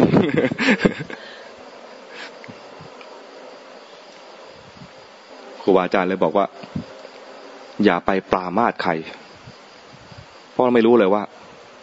องค์ที่เราไปปรามาสหรือไปดูถูกเนี่ยนะท่านจะเป็นพระอริยะหรือเปล่าไม่แน่เลยถ้าจะปลอดภัยให้ดีจริงๆก็คือมันอย่าไปปรามาสใครเลย ให้ดูความผิดของตัวเอง เห็นความผิดตัวเองเมื่อไหร่นะถูกเมื่อนั้นเลย แปลกตรงนี้นะ วิธีปฏิบัติง่ายมากเลย เห็นความผิดของตัวเอง แต่เราเนี่ยนะ เราถูกสร้างมาให้ตามันมองออกข้างนอกนะเราก็จะมองเห็นคนอื่น แล้วก็ เห็นด้วยว่าเขาดีไม่ดียังไงเห็นด้วยนะเก่งมากเลยวิพากษ์วิจารณ์เขาได้หมดเลย รู้หมดเลย แต่ลืมดูตัวเอง เข้าใจหมดเลยว่า คนนี้ มีข้อเสียอย่างนั้นอย่างนี้ วิจารณ์ก็ได้ด้วยนะ คุณควรจะปรับอย่างนั้นอย่างนี้รู้หมดเลย ลืมดูตัวเอง ตัวนี้ยากที่จะย้อนมาดูตัวเองนี่ยาก แต่ว่าทำได้ ฝึกได้ ฝึกได้ด้วยการรู้บ่อยๆเห็นตัวเอง มันจะเพลินกับโลภบ้าง วิพากษ์วิจารณ์อื่นไปบ้างเนี่ยนะมันก็เป็นนิสัยเราอะก็วิพากษ์วิจารณ์ไปแล้วก็เอะใจสักนิดหนึ่งอุ้ย มีมีอุ้ยด้วยก็ได้นะพลาดไปแล้วย้อนมาดูตัวเอง อุ้ยได้บ่อยๆเนี่ย ใช้ได้ แงะบ่อยๆแงะมาดูใจตัวเองบ่อยๆเวเวลาดูทีไรเนี่ยจะเห็นของไม่ดี ของดีเนี่ยจะดูยาก จะเห็นว่าดีเนี่ย แล้วจะรู้สึกว่าได้สติมาเนี่ยน่ายาก ต้องระดับดีจริง ๆ แล้วมาเห็นนะจึงจะจึงจะใช้ได้ ฝึกฝึกอยู่ในนะระดับพวกเราเป็นพวกฝึกเนี่ยนะ ให้พอใจในการดูสิ่งที่ผิดเนี่ย จะปลอดภัยที่สุด ดูแล้วเห็นว่าถูกต้องแล้วเนี่ยนะอย่าพึ่งชะล่าใจ มักจะมักจะหลอก มักจะถูกหลอก ถ้าเห็นกิเลสเนี่ยดีที่สุดเลย เพราะทันทีที่เห็นกิเลสเนี่ยนะ มันมักจะถูก มันมักจะจริง มักจะมีกิเลสจริง แล้วเห็นกิเลสถ้าได้เห็นจริงๆเนี่ยนะกิเลสดับ เห็นของดีเห็นของที่เป็นกุศลนะไม่ดับ เห็นปีติปลื้มใจ เห็นปลื้ม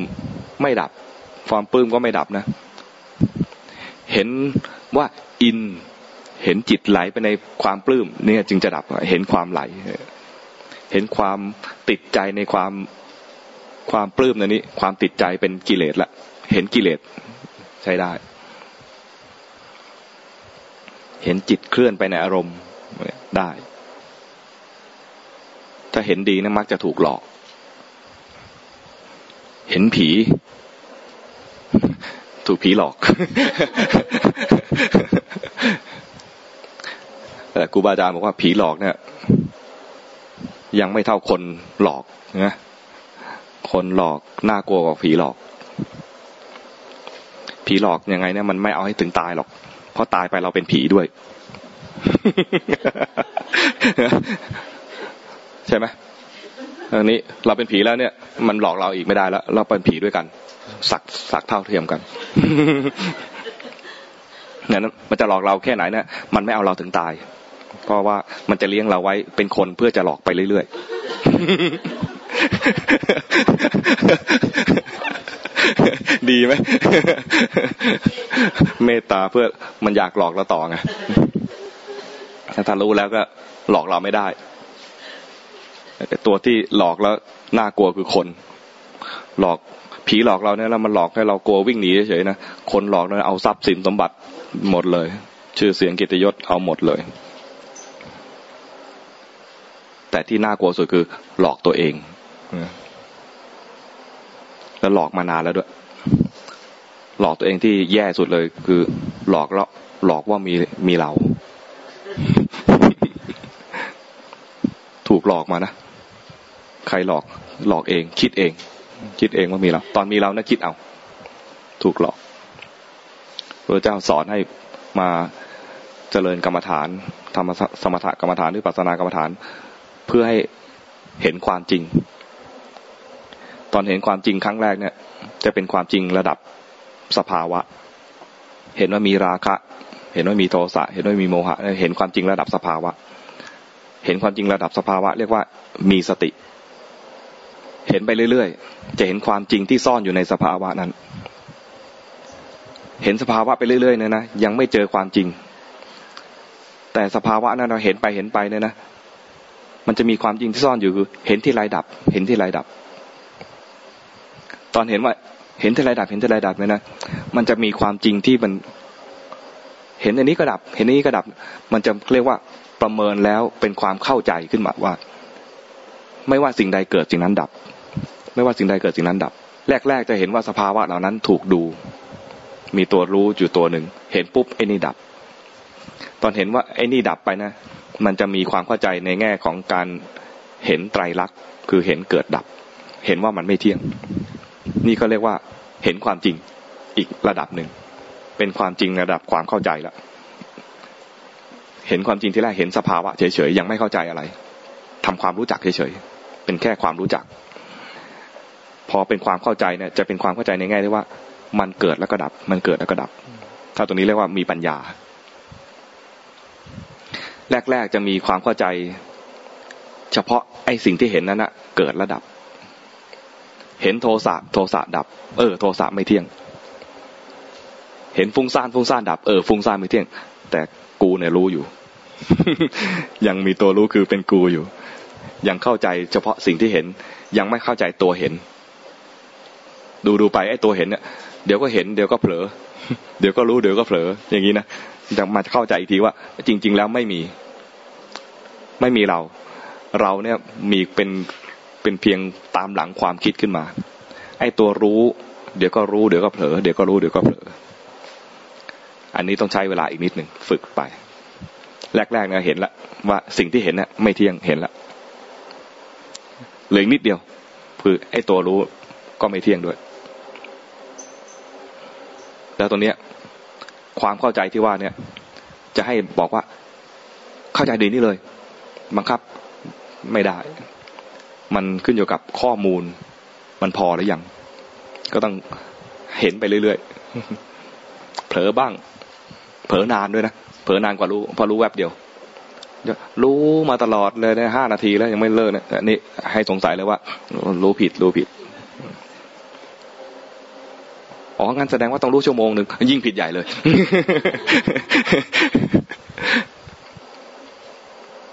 รู้ที่สะดวก ที่ว่าปลอดภัยก็คือ รู้แวบแวบรู้แวบแวบ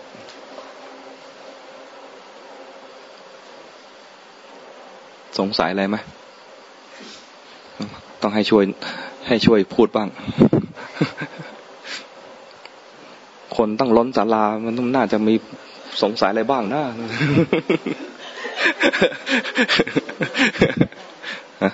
เนี่ยถือว่าล้นแล้วนะเป็นนั่งข้างนอกแล้วนะถือว่าล้นแล้ว เนี่ย เราเราอ้างได้แล้วว่าล้นศาลา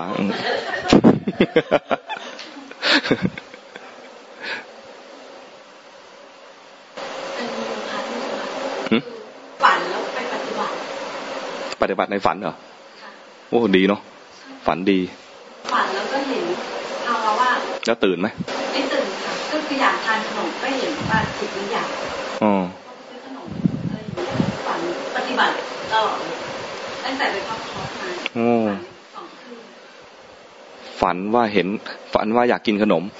และเห็นความอยากใช่อืม มันน่าจะตื่นมาเลยเนาะไม่ตื่นเหรอแต่ว่ามันเป็นมันเป็นเรื่องราวเหมือนเราในชีวิตประจำวันเวลาฝันเห็นของกินเนี่ยนะอาตมาจะขัดใจอยู่เรื่อยเลยว่ามันไม่ได้กินอะ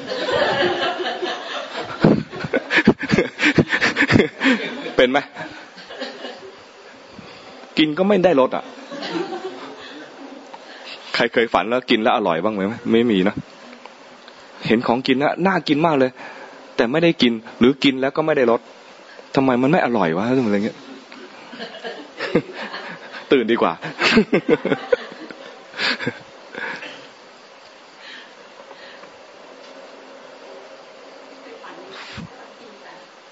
บางทีฝันฝันเนี่ยก็จะบอกบอกว่าเราเป็นอะไร ประมาณว่าบอกสภาวะ บอกคุณภาพของจิตของเรา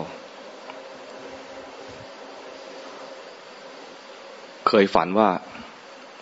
ไม่มีผ้านุ่ง อายมากเลยนะ ไม่กล้าไปไหนแล้วไม่มีผ้านุ่งแล้วฝันอย่างนี้ ไม่ใช่ฝันครั้งเดียวด้วย ฝันไม่มีผ้านุ่งมานึกเอะใจว่า เฮ้ยฝันอย่างนี้บ่อยๆนี่แสดงว่าเราขาด เราขาดบุญอันนี้ เลยโยมถวายผ้ามา ถวายผ้าต่อ ไปถวายผ้าต่อ หาย คราวนี้เป็นพระห่มจีวร เออแปลกนะมันมันแสดงให้เห็นก่อนตาย ถ้าตายไปแล้วนะเสร็จเลยนั่นแหละ ถ้าเป็นเทวดาก็เป็นเทวดาแบบเปลือยๆดูแบบไม่ค่อยดีเท่าไหร่เลยดูอะไรเทวดาทั่วไปคงไม่ครบค้าสมาคมด้วยนะ ดีที่ว่ามันมันแสดงออกนำมาในฝันว่าโอ้ยบุญนี้เราไม่ค่อยได้ทำเรื่องที่ถวายผ้า เลยต้องทำให้ครบนะ ถวายก็ให้ครบทั้งชุด ไม่งั้นก็มีแต่จีวรไม่มีสบงก็ไม่ได้นะ มีสบงอย่างเดียวยังดีกว่านะนี่ต้องให้ครบนะทำปัจจัยสี่ให้ครบ เครื่องนุ่งหม่มอาหารเครื่องนุ่งห่มที่อยู่อาศัยยารักษาโรค มีโยมคนหนึ่งเป็นมะเร็ง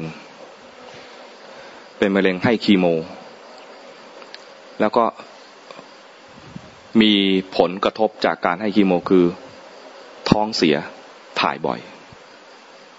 ใครเคยให้คีโมใครเคยโดนให้คีโมมีไหมไม่มีประสบการณ์นี้ก็เลยเหรอโยงคนนี้ก็โดนเป็นมะเร็งแล้วให้โดนให้คีโม ให้แล้วท้องเสียต้องลุกเข้าห้องน้ำแต่เพิ่งให้คีโมมามันเพลีย มันอยากจะนอนอะ แต่นอนไม่ได้ นอนแล้วก็ อุ้ย ต้องลุก แล้วมันก็ไม่ได้ใส่แพมเพิร์ดไม่ได้ต้องลุกไป ลุกไปก็อ่อน โอ้ยเพลียถ่ายไปก็คิดว่าหมดแล้วนะขึ้นมานอนเตียง อุ้ยไปไปอีกแล้วเดินไปเดินมาทั้งที่เพลียไม่อยากไม่อยากเดินอยากจะนอนคีโมก็ให้มาแล้วก็แย่แล้วเนี่ยนะต้องมาไม่ได้นอนไม่ได้พักเลยคือถึงเตียงแล้วก็ต้องไปละถึงเตียงก็ต้องไปละ พอมานอนอีกครั้งหนึ่งเลยนึก เราทำบาปอะไรง้อพอนึกถึงบาปก็ไม่เอา นึกถึงบุญดีกว่า เออจริง ๆ เราก็ทำบุญสร้างส้วมมานะนึกอย่างนี้นะนำบุญสร้างส้วมมา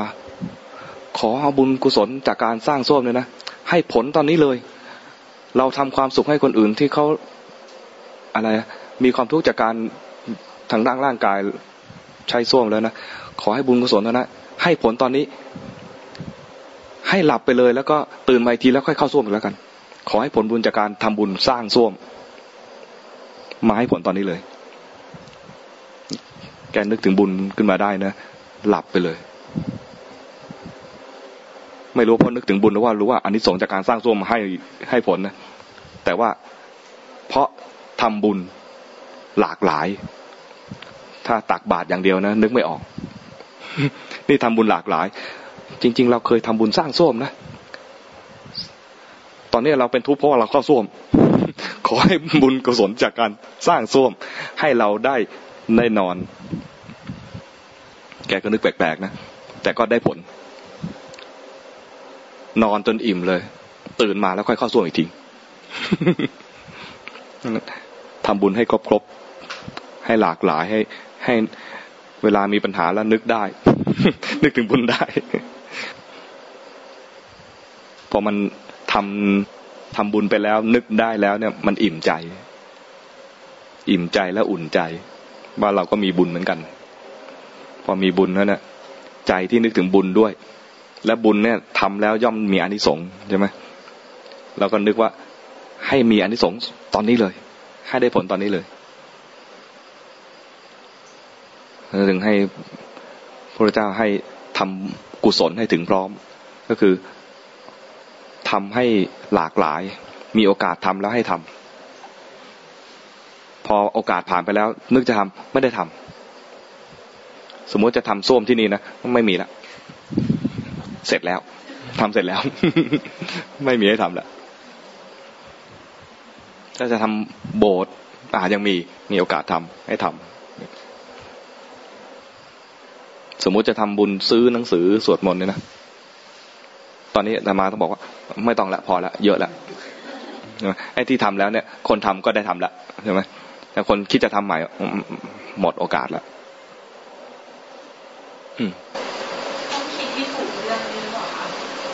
มันจะคิดถึงเรื่องที่เกี่ยวเกี่ยวกับมีตอนมีปัญหามีแก้เหตุการณ์ที่แกแล้วหนูเป็นตัวเองคิดถึงบุญจากการขัดส้วมก็น่าจะได้นะ ไม่ได้สร้างส้วมแต่ไปขัดส้วมนี่แหละ ก็น่าจะได้ คือมันบุญที่เกี่ยวกันอะ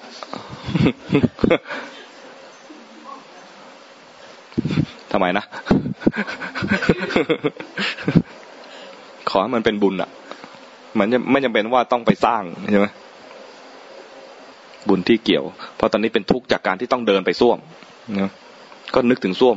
แล้วก็นึกถึงว่าตัวเองเคยทำบุญสร้างส้วมสำหรับคนนี้นะ ถ้าเราถ้าเราเป็นเราก็ไม่ได้เคยสร้างส้วมแต่เคยไปขัดส้วมก็เอาวะ เอาบุญนี้แหละ คือบุญนี่มันเป็นตามตามโอกาสที่ตัวเองทำและตามกำลัง เราอาจจะไม่มีกำลังที่จะไปสร้างส้วมเป็นหลังๆเป็นห้องๆให้ครบทั้งห้องเลยนะแต่เรามีบุญอย่างอื่น ที่เกี่ยวกับส้วมเราอาจจะไม่ได้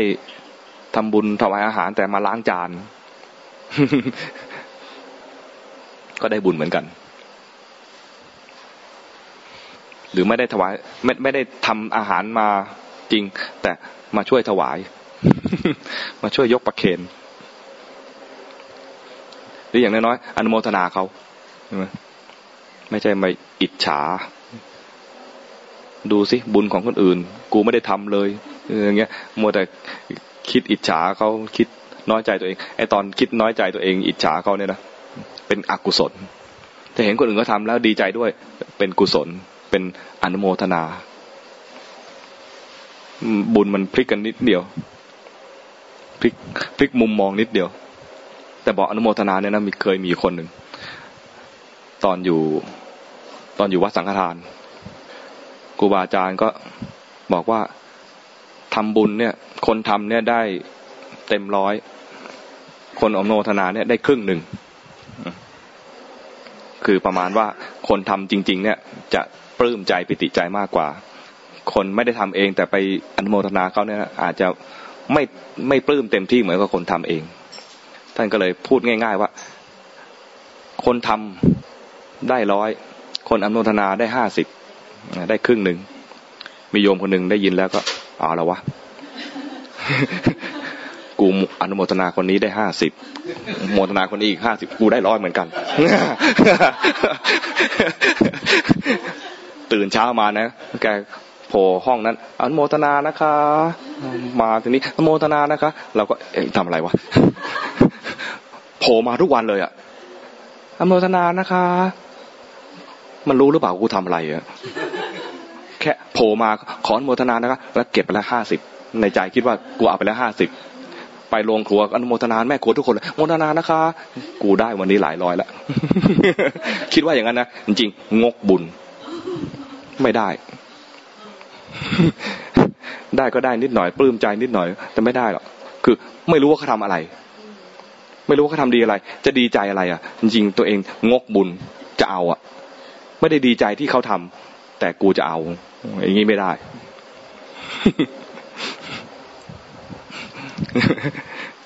มันต้องดีใจจริง ๆ ว่า เห็นเขาทาแล้วปลื้มดีใจ เคยเจอไหมเคยเจอคนนี้ไหมแต่คนนั้นก็ก็ไม่ค่อยเต็มเท่าไหร่ก็เลย โอเค มาให้อภัย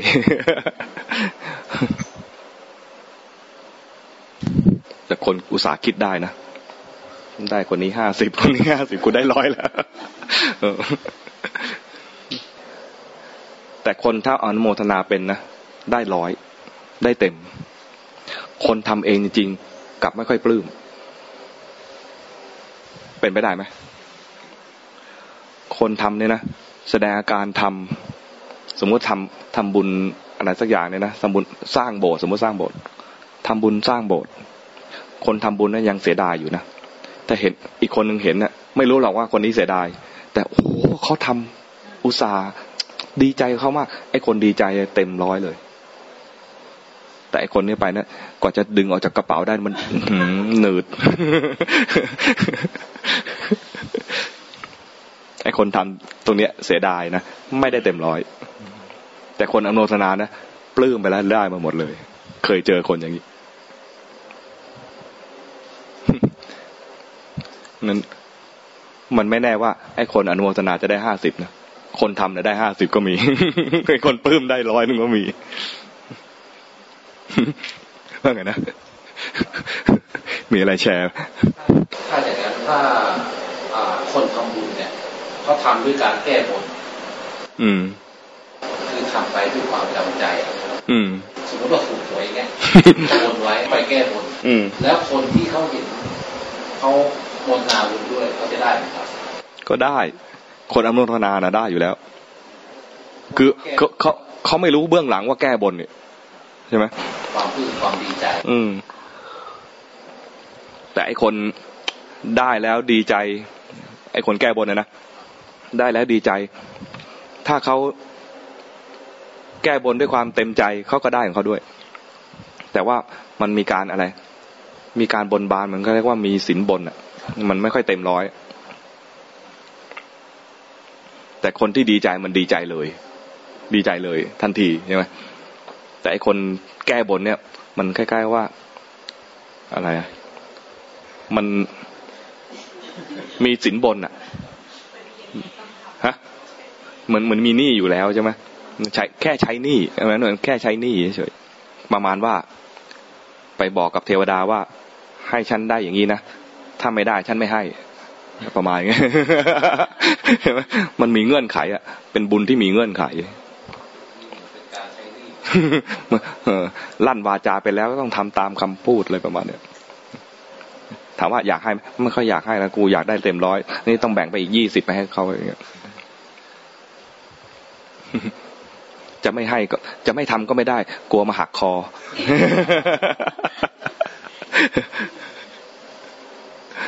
มันมีเงื่อนไขทำด้วยทำด้วยเงื่อนไขจำยอม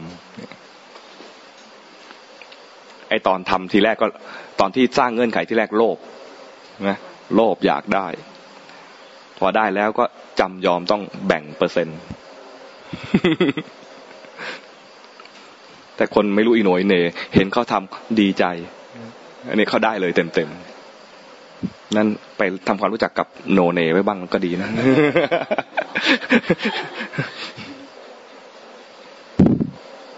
รู้จักไหม รู้จักโนบ้างไหมรู้จักเนบ้างไหมมันต้องสู้กับการแบบไม่อยากจะให้แต่ว่าเห็นว่ามันไม่อยากจะให้คิดว่ามันมีคนจะให้เห็นว่ามันสู้กันแบบแล้วแล้วใครชนะจริงๆไม่ได้อยากจะให้เท่าไหร่อะไรเงี้ยแล้วเห็นโลกกันว่าแบบโอเคนั่นคือความจริงไงมัน มีความตรณีมีความหวงอยู่เสียใจอืม แต่ก็ให้สรุปแล้วก็คือก็ให้ตกลงแต่มันไม่มันไม่ค่อยปลื้มอะไรเงี้ยก็ดีกว่าสู้ไปสู้มากูไม่ให้ ใช่ไหมก็ยังดีใช่ไหมอันนี้สู้ไปสู้มาก็ให้ แล้วมันค่อยๆเรียนรู้ ค่อยๆเรียนรู้ไป สละไปแล้วก็กับกายสบายใจ สละไปแล้วสบายใจ ดีกว่าเก็บเอาไว้ หรืออาจจะ มีบางครั้งที่เก็บเอาไว้แล้วก็ไม่สบายใจเป็นบทเรียน มันจริงให้ไปสบายใจกว่า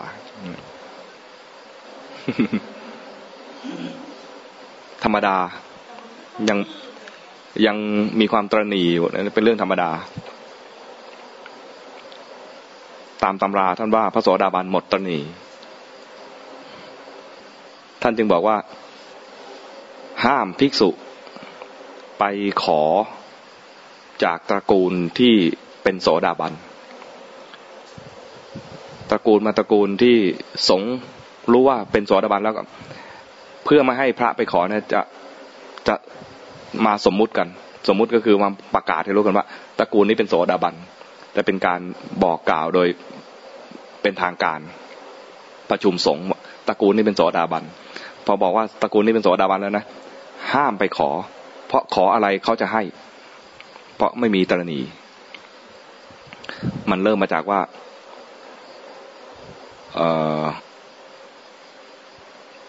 บริวารของ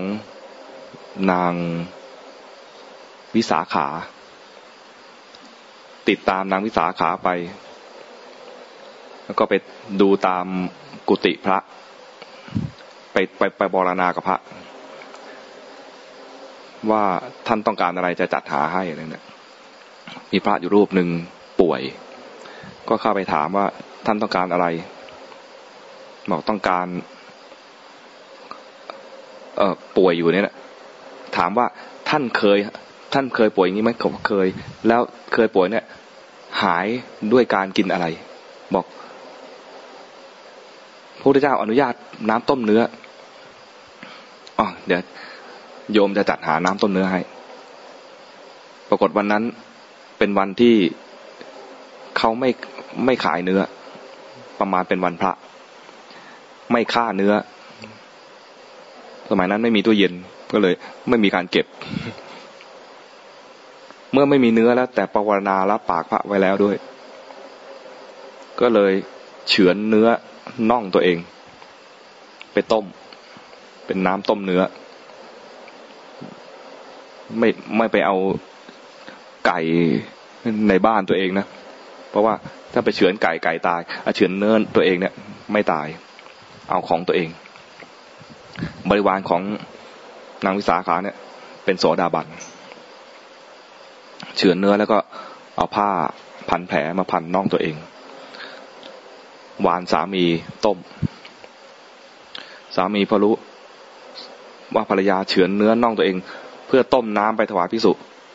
คิดว่าสามีจะทำไง ด่านะก็กอด่าเมีย ก็ขอ อึ้ง พูดอะไรไม่ถูก ข้อคอ อนุโมทนาดีใจด้วย ข้ององง คิดว่ายังไง งง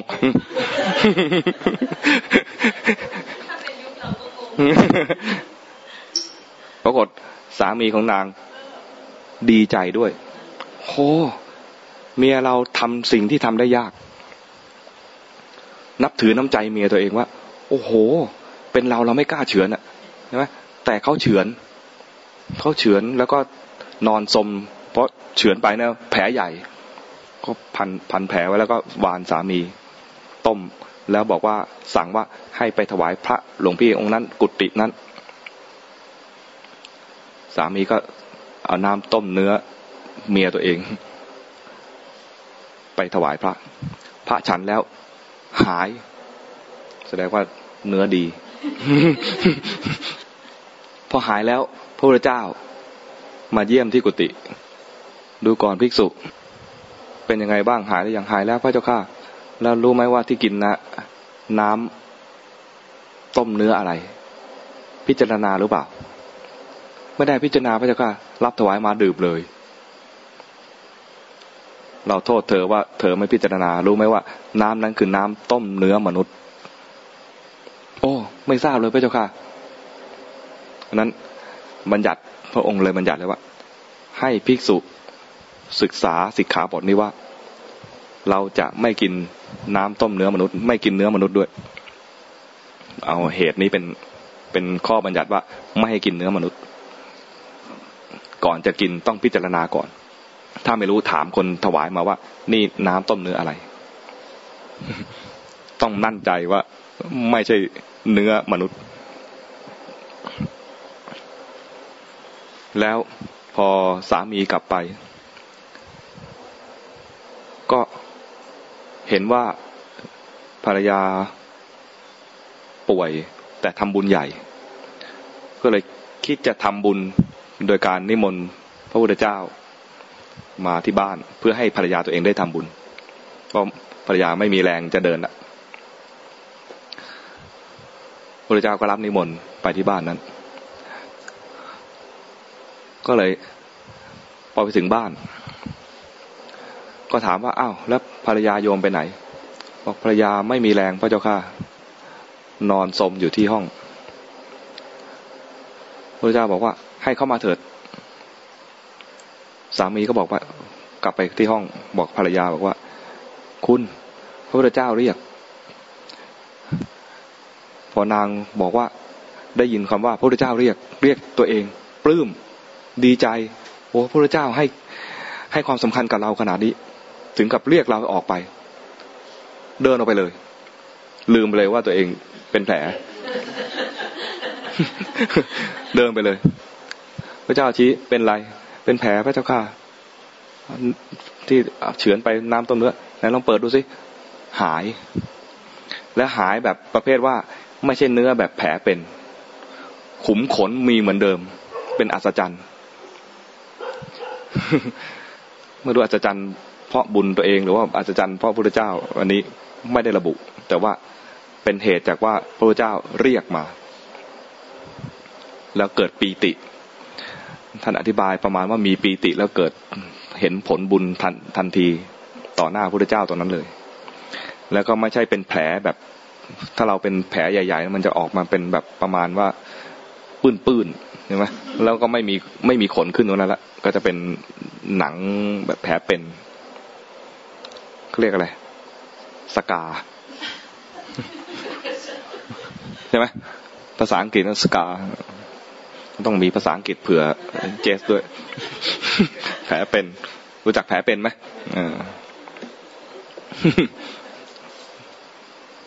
แผลเป็นไม่ใช่แผลตาย มันเป็นอัศจรรย์ว่ามีขุมขนขึ้นมาจะพูดเรื่องอะไรทำไมมาเรื่องนี้ เรื่องอ๋อ เรื่อง เรื่องเรื่องมัธยัตตรณีตรณีเดี๋ยวนี้อะไร ก่อนจะเข้าซอยเนี่ยต้องมองมองปากซอยไว้ก่อน เดี๋ยวกลับไม่ถูก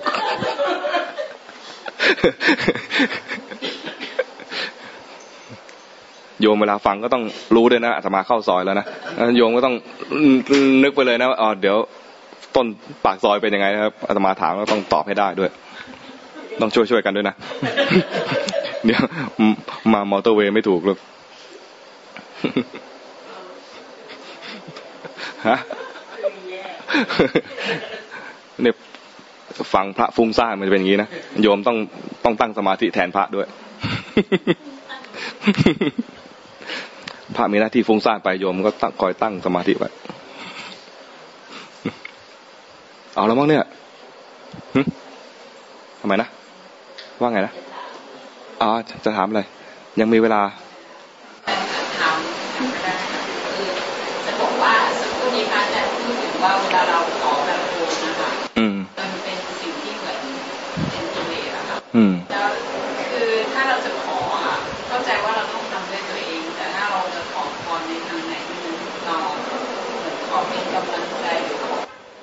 มัน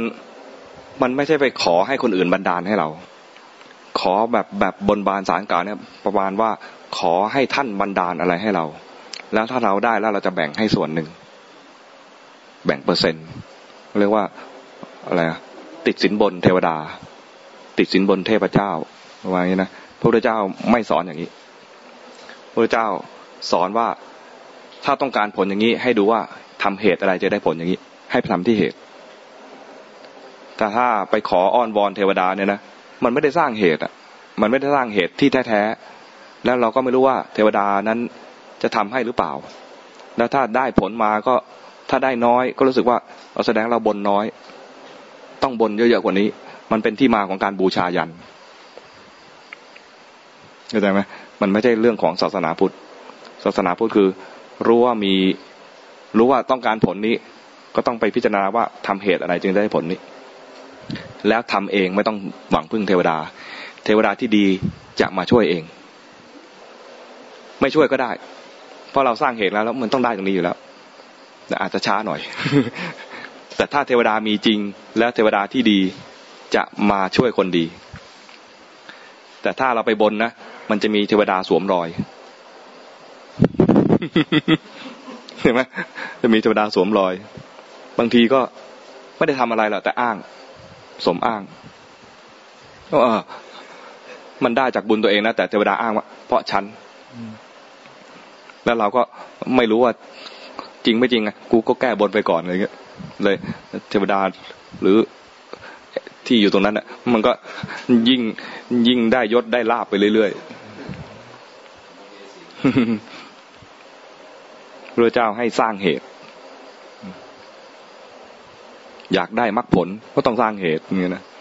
ไปอ้อนวอนเทพเจ้าเทพเจ้าก็ไม่ได้มีมรรคผลเงี้ยไม่ได้แต่ถ้าท่านไม่มีมรรคผลจริง ท่านก็ไม่ช่วย เพราะว่ามันต้องสร้างเหตุ มันไม่ได้ด้วยการบันดาล แต่ท่านก็ไม่ได้ปฏิเสธ เทวดา ไม่ได้ปฏิเสธว่าเทวดาไม่มีหรือว่าไม่เก่งไม่ไม่ใช่อย่างนั้นนะเทวดาเก่งยังไงก็เก่งอย่างนั้นแหละ แต่ไม่หวังพึ่ง เหมือนกับพระมหาชนกอะลอยคออยู่บนลอยคออยู่ที่มหาสมุทรเนี่ยนะทำความเพียรของตัวเองไป ไม่หวังพึ่งเทวดา ขนาดมณีแม่ขลาลอยอยู่ตรงหน้า ยังไม่หวังพึ่งเลย ถ้ามณีแม่ขลาจะช่วยก็ช่วย ไม่ช่วยฉันก็ไหว้ไปอย่างเงี้ย ไม่ขอด้วย ทั้งที่เห็นเนี่ยนะเทวดามีจริงแล้วลอยอยู่เนี่ยนะช่วยด้วยช่วยช่วยที แม่มณีแม่ขลาช่วยอุ้มฉันไป ไม่ไม่พูดอย่างนี้เลย มันนี้ไม่ขลามาลองใจด้วยซ้ำไปว่าว่ายไปทำไมเนี่ย ฝั่งก็ไม่มีไม่เห็นฝั่งเลย ตายเปล่าจริงจะช่วยเลยก็ช่วยได้นะไม่ช่วยอะ มามาลอยแล้วมามาถาม ใครหนอว่ายน้ำอยู่ แม่ไม่เห็นฝั่งก็ยังว่ายหวังอะไรมันนี่ไม่กล้ามามาถาม ระมหาชนกแงะแงะนะแงะไปดู แงะไปดูอ้าวเทวดามานางวันนี้ไม่กล้ามา ถามมาต่อไปบอกเราเห็นว่า บุคคลทั้งหลาย ยกย่องความเพียรไม่ยกย่องคนท้อถอย เราก็ทำความเพียรถ้าเราตาย แล้วข่าวไปถึงพ่อแม่ญาติของเรา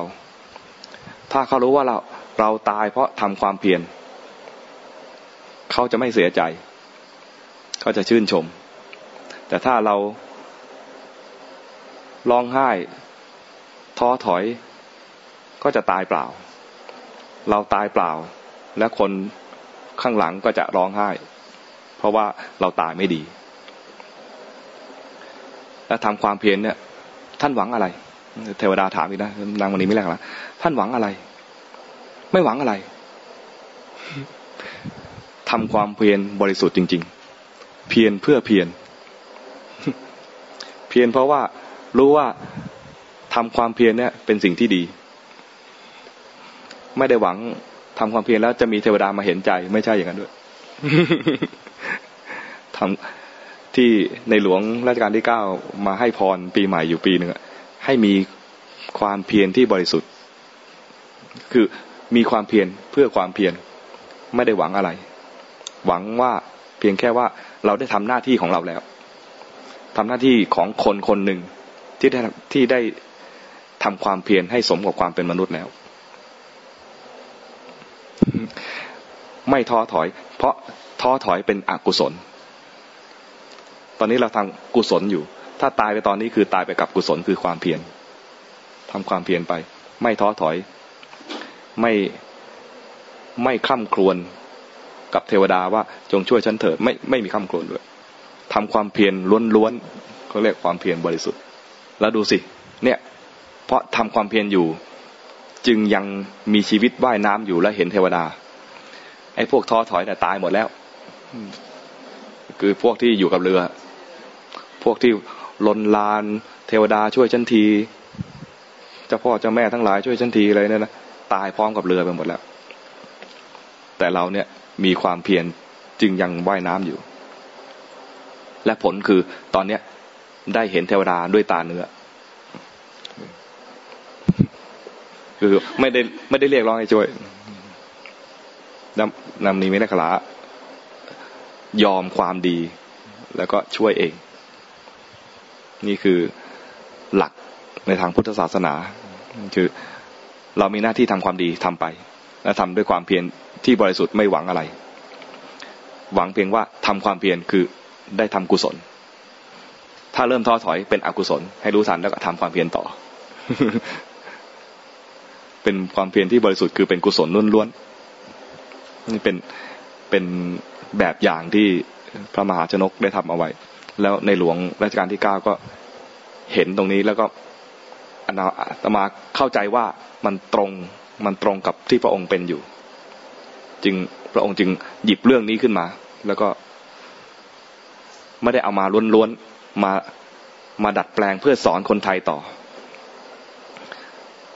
ในชาดกเนี่ยพระมหาชนกครองกรุงมิถิลาแล้ว เห็นมะม่วง กินมะม่วง แล้วก็ชมว่าอร่อยดีหอมดี แล้วก็ไปต่อคนทั้งหลายเห็นว่าเฮ้ยพระราชากินแล้วก็ชมว่าหอมอร่อย กินมั่ง กินเงินแย่งไปแย่งมามะม่วงโสมพระมหาชนกเห็นมะม่วงโสมก็นึกเปรียบเทียบกับตัวเองว่ามะม่วงที่มันโสมเนี่ยเพราะว่ามันมีผล เราเป็นราชาก็มีผลที่คนต้องการเหมือนกันเพราะนั้นความเป็นราชาชักเป็นอันตรายแล้วเพราะว่ามันมีคน คนหวังผล คือหวังหวังได้ลาบ หวังได้ยศจากพระราชาฉะนั้นความเป็นพระราชามีโทษละเมื่อมีโทษอย่างนี้ ท่านก็สละสละราชบัลลังก์ออกบวชแต่ในหลวงราชการที่เก้าบอกว่า ถ้าเป็นพระองค์เนี่ยยังไม่บวชแล้วพระองค์ก็ยังไม่บวชจริงๆเป็นถ้าเป็นพระองค์เนี่ยยังไม่บวชแล้วท่านก็เปรียบเทียบว่า ชาวกรุงมิถิลาเนี่ยเขียนดำเนินเรื่องใหม่ เปรียบเทียบชาวกรุงมิถิลากับประมาณว่าสอนคนไทย ชาวกรุงมิถิลายังอยู่ในโมหะภูมิ คือยังหลงอยู่ ยังไม่ฉลาด คนไทยก็ยังไม่ฉลาดจริง ๆ ท่านก็มาทำหน้าที่ของพระราชา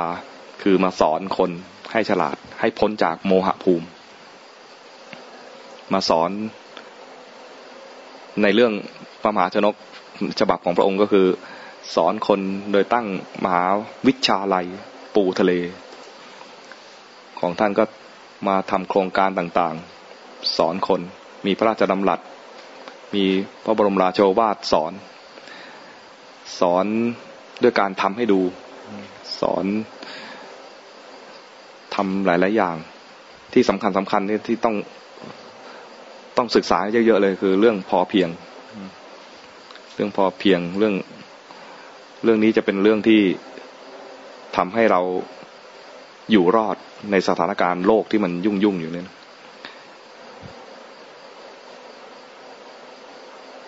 ระบบทุนนิยม จะอยู่ไม่รอดแล้วกำลังจะล่มสลาย อเมริกาเนี่ยแหละ ตัวตัวชัดเลย ทุนนิยมอเมริกาเนี่ย จะอยู่ได้ไม่อีกไม่นานละต้องเปลี่ยนและเริ่มเปลี่ยนแล้วด้วย ตอนนี้เมื่อก่อนนี้ชูว่าจะต้องเป็นอะไรเขาเรียกอะไร globalization เขาเรียกอะไรนะ โลกาภิวัตน์โลกต้องไม่มีพรมแดนต้องถึงกันให้หมด ตั้งองค์กรการค้าโลกมา เพื่อไม่ให้มีอะไรกีดกัน ที่ไม่กีดกันเพราะตัวเองได้เปรียบอยู่ เอาเปรียบคนอื่นก็แหละ แต่พอเริ่มเสียเปรียบเอาตัวรอดก่อน อังกฤษ อังกฤษเอาก่อนเลย รวมกับยุโรปแล้วกูจะแย่แล้ว ยุโรปกำลังจะจมแล้ว กูเอาตัวรอดถีบหัวเรือส่ง แล้วกูอยู่แยกตัวเองออกมา อเมริกาก็หนี้เพียบเลย ไม่รู้จะใช้หมดหรือเปล่า เริ่มมีลัทธิชาตินิยมเอาตัวเองรอดก่อนนะไม่ใช่ ไม่ใช่ทุนนิยมแล้วนะ เป็นชาตินิยมละนี่ตั้งทุนนิยมและชาตินิยมก็ไม่รอดหรอกต้องพอเพียง มันก็โลกนี้ก็แกว่งไปแกว่งมา แต่ถ้าพอเพียงเนี่ย เลี้ยงตัวเองให้รอด เหลือขาย เลี้ยงตัวเองให้รอดแล้วเหลือขาย ผลิตเองใช้เองให้มาก ถ้าจะไม่ผลิตก็ให้มันขนส่งสั้น ๆ ไม่ต้องเสียค่าขนส่งมาก เลี้ยงตัวเองให้ได้ พึ่งตัวเองให้มาก แล้วก็ใช้ชีวิตสันโดษด้วย พอเพียงด้วย ไม่ถึงว่าพอเพียงในความต้องการด้วยนะ ถ้าความต้องการไม่พอหาไม่พอเหมือนกัน จริงท่านเอาธรรมะในพุทธศาสนาเนี่ย มาปรับคำให้เป็นไทยๆหน่อยเท่านั้นเองต้องรู้จักสันโดษต้องรู้จักพึ่งตัวเอง จึงจะอยู่รอดได้ และอยู่รอดได้จริงๆด้วย ถ้า ถ้าเอาแต่จะรวยนะไม่รอดหรอกมันเบียดเบียนกัน แล้วก็ คนต้องจะรวยอย่างเดียว เบียดเบียนก็ไม่พอด้วย แล้วก็ประเทศตัวเองไม่พอกินก็ต้องไปเบียดเบียนคนอื่น สมัยก่อนโรมัน โรมันเอ็มพายรู้จักไหมจักรวรรดิโรมัน เลี้ยงตัวเองอยู่ได้ด้วยการขยายอำนาจ เลี้ยงกองทัพ ค่าใช้จ่ายกองทัพเยอะมาก อยู่นิ่งๆ ไม่ได้ต้องขยายไปเรื่อยๆ หยุดขยายเมื่อไหร่คือ ค่าใช้จ่ายท่วม เลี้ยงกองทัพกองทัพมาคือมา แล้วก็ล่มสลายเพราะว่ามันไปไงก็ไม่รอดละค่าใช้จ่ายเยอะเกินไปฟุ้งเฟ้อสรุปคือ ต้องรู้เท่าทันโลกด้วย ไม่ใช่ว่า เก็บตัวแล้วก็พอเพียงแบบไม่เอาอะไรไม่ใช่นะ ต้องทันโลกด้วย ว่าโลกก็ไปถึงไหน จึงจะวางแผนป้องกันได้ ในหลวงก็มีความรู้เท่าทันโลก ท่านตามข่าวนะ ในหลวงรัชกาลที่เก้านะตามข่าว เรื่องโลกร้อนท่านก็รู้ก่อน รู้ก่อนอะไร คุณอังกอร์ชื่ออะไร อังกอร์อาอัลกอร์อังกอร์มันอยู่นครวัดเนะอัลกอร์ไม่ใช่อีดะใช่ไหม อังกอร์อีดะรู้ก่อนก่อนที่เขาจะมาโฆษณาตั้งนาน สอนไม่นานแล้ว คือติดตามข่าวสารเนี่ย พระองค์ก็ติดตามข่าวสาร ไม่ใช่ว่าไม่รู้อะไรเลย เป็น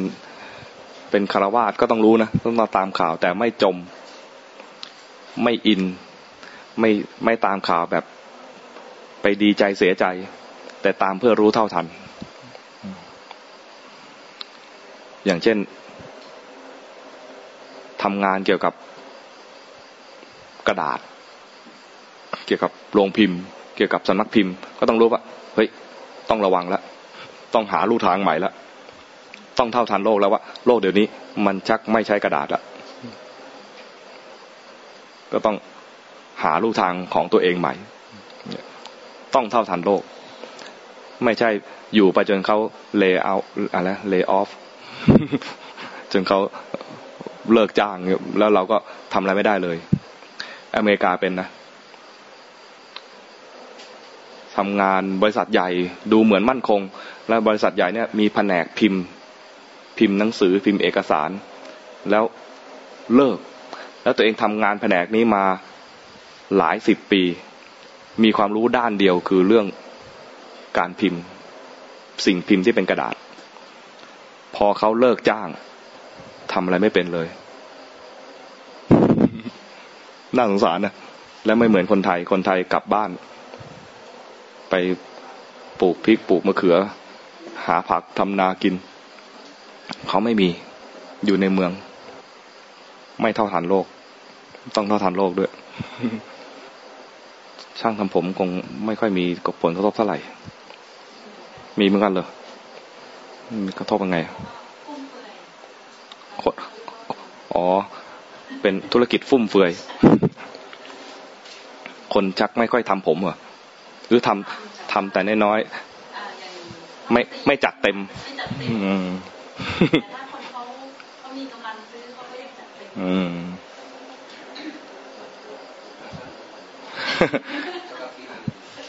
ซัก ซักรีดก็มีผลกระทบนะอืมไม่ฟุ่มเฟือยแต่มันจะมีกลายเป็นลายใหญ่ ทุ่มซื้อเครื่องมือใหญ่ ๆ เปิดตามห้าง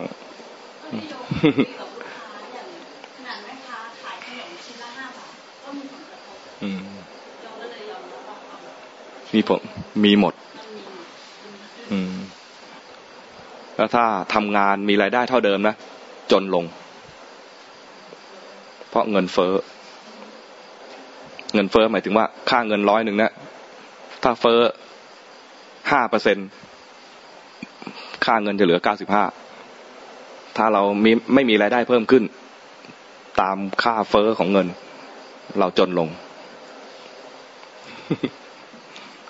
เมื่อก่อนจะไม่ค่อยมีผลกระทบเพราะว่านานๆกว่าจะเฟ้อ แต่ในนี้ระบบทุนนิยม เฟ้อง่าย แล้วเฟ้อตัวเลขทางการอย่างหนึ่งตัวเลขจริงอีกแบบหนึ่งข้าวแกงเป็นตัววัดเงินเฟ้อได้ดีมากใช่ไหมไก่หุบบอลเคยจานแล้วเท่าไหร่ตอนนี้อีกจะจานเท่าไหร่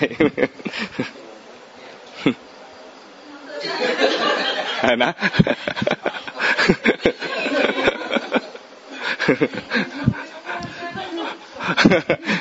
อ๋อ เป็นเรื่องในครอบครัว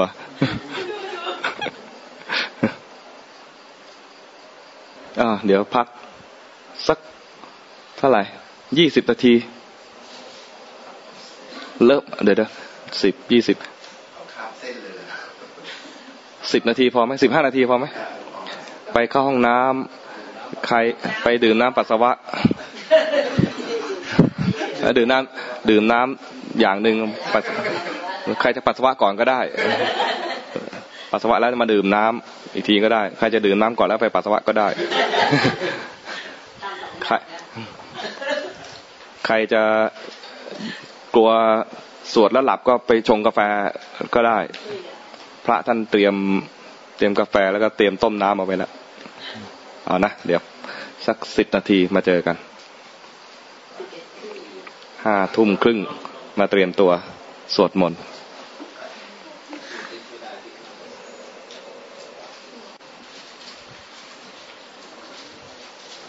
ข้ามปีแล้ว สวัสดีปีใหม่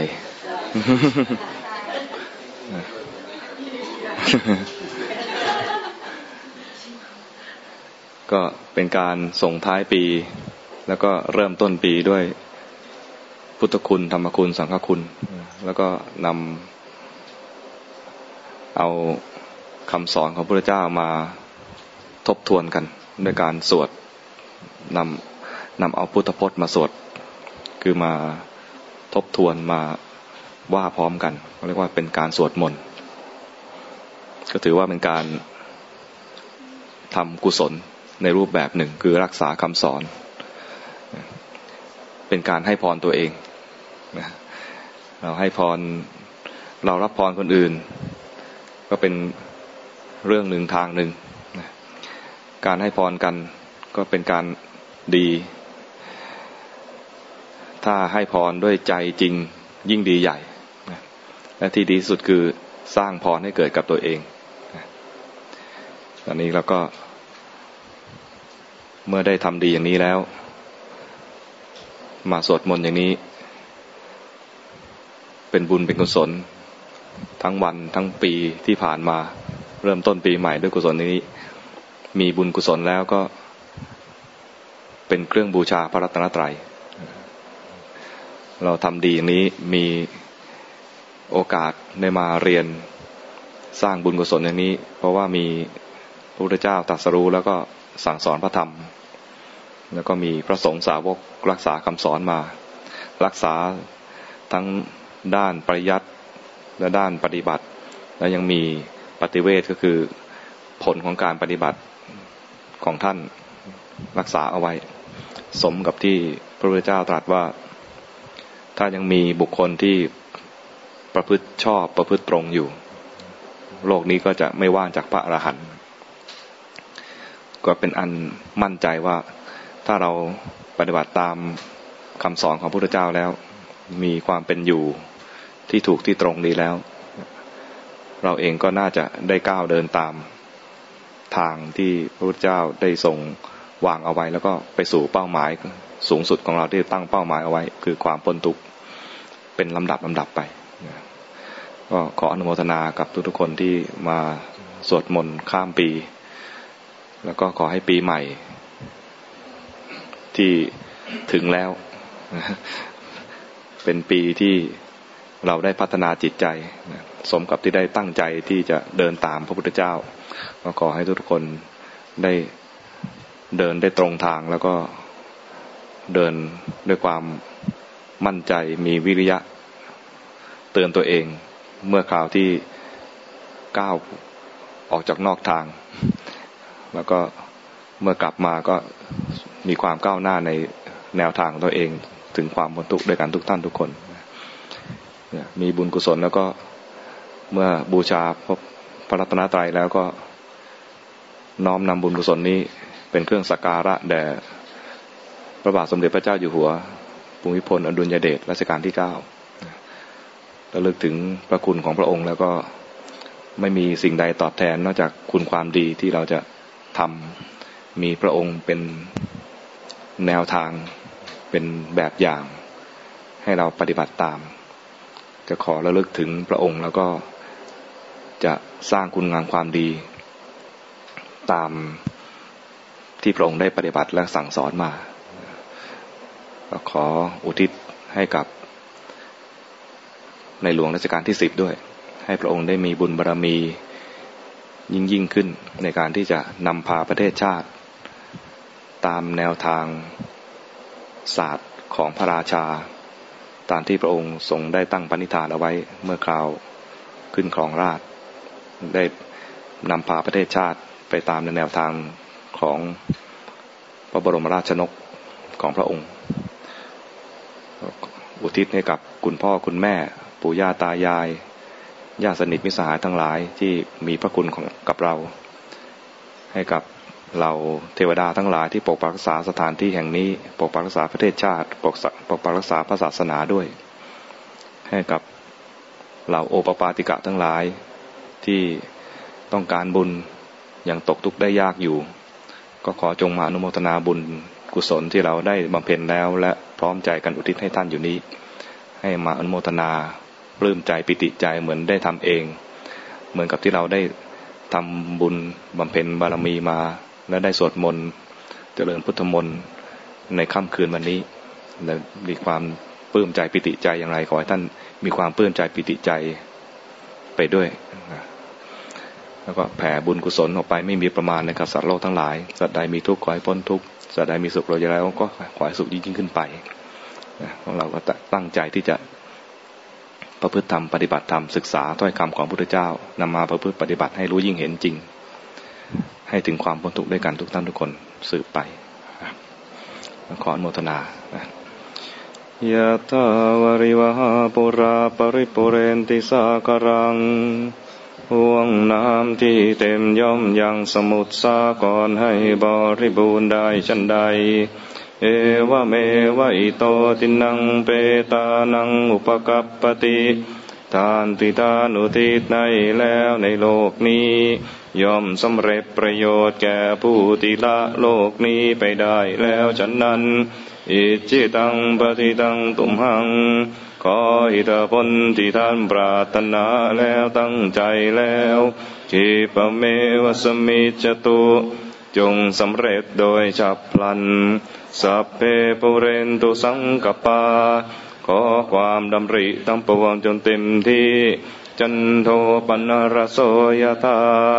เหมือนพระจันทร์ในวันเพ็ญมณิโชติรโสยธาเหมือนแก้วมณีอันสว่างสวัยควรยินดี สัพพิติโยวิวัตจันตุความจันไรทั้งปวงจงบำราดไป สัพโรโกวินาสตุ โรตั้งปวงของท่านจงหาย มาเตปวัตวันตรายโย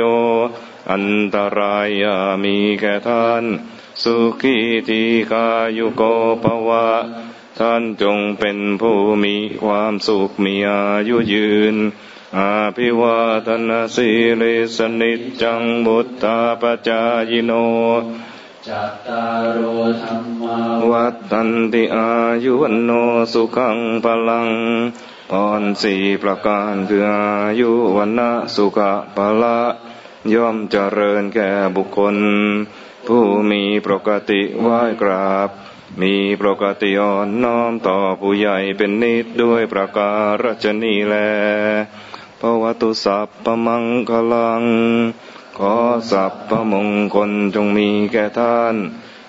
รันตุสัพพเทวตา ขอเหล่าเทวดาจงรักษาท่านสัพพพุทธานุภาเวนะด้วยอนุภาพแห่งพระพุทธเจ้าสัพพธรรมานุภาเวนะด้วยอนุภาพแห่งพระธรรมสัพพสังฆานุภาเวนะด้วยอนุภาพแห่งพระสงฆ์สัทธาโสติปวันตุเต ขอความสวัสดีทั้งหลาย จงมีแก่ท่านทุกเมื่อ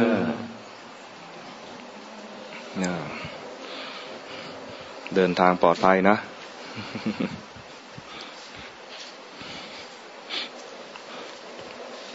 วันนี้มีคนขอ ขอพรปีใหม่ เลยเขียนสั้น ๆ ว่า ปีใหม่ งานเก่า งานเดิม งานกรรมฐานงานเดิม จะปีไหนปีไหนงานเดิม ปีใหม่งานเก่า แล้วก็เป็นเราจริงหรือ งานนี้คืองานไปพิสูจน์ว่าเป็นเราจริงหรือ สั้นๆ ปีใหม่งานเก่า เป็นเราจริงหรือ ไปพิสูจน์กันใหม่ พิสูจน์เรื่องเก่า แค่นี้เนาะ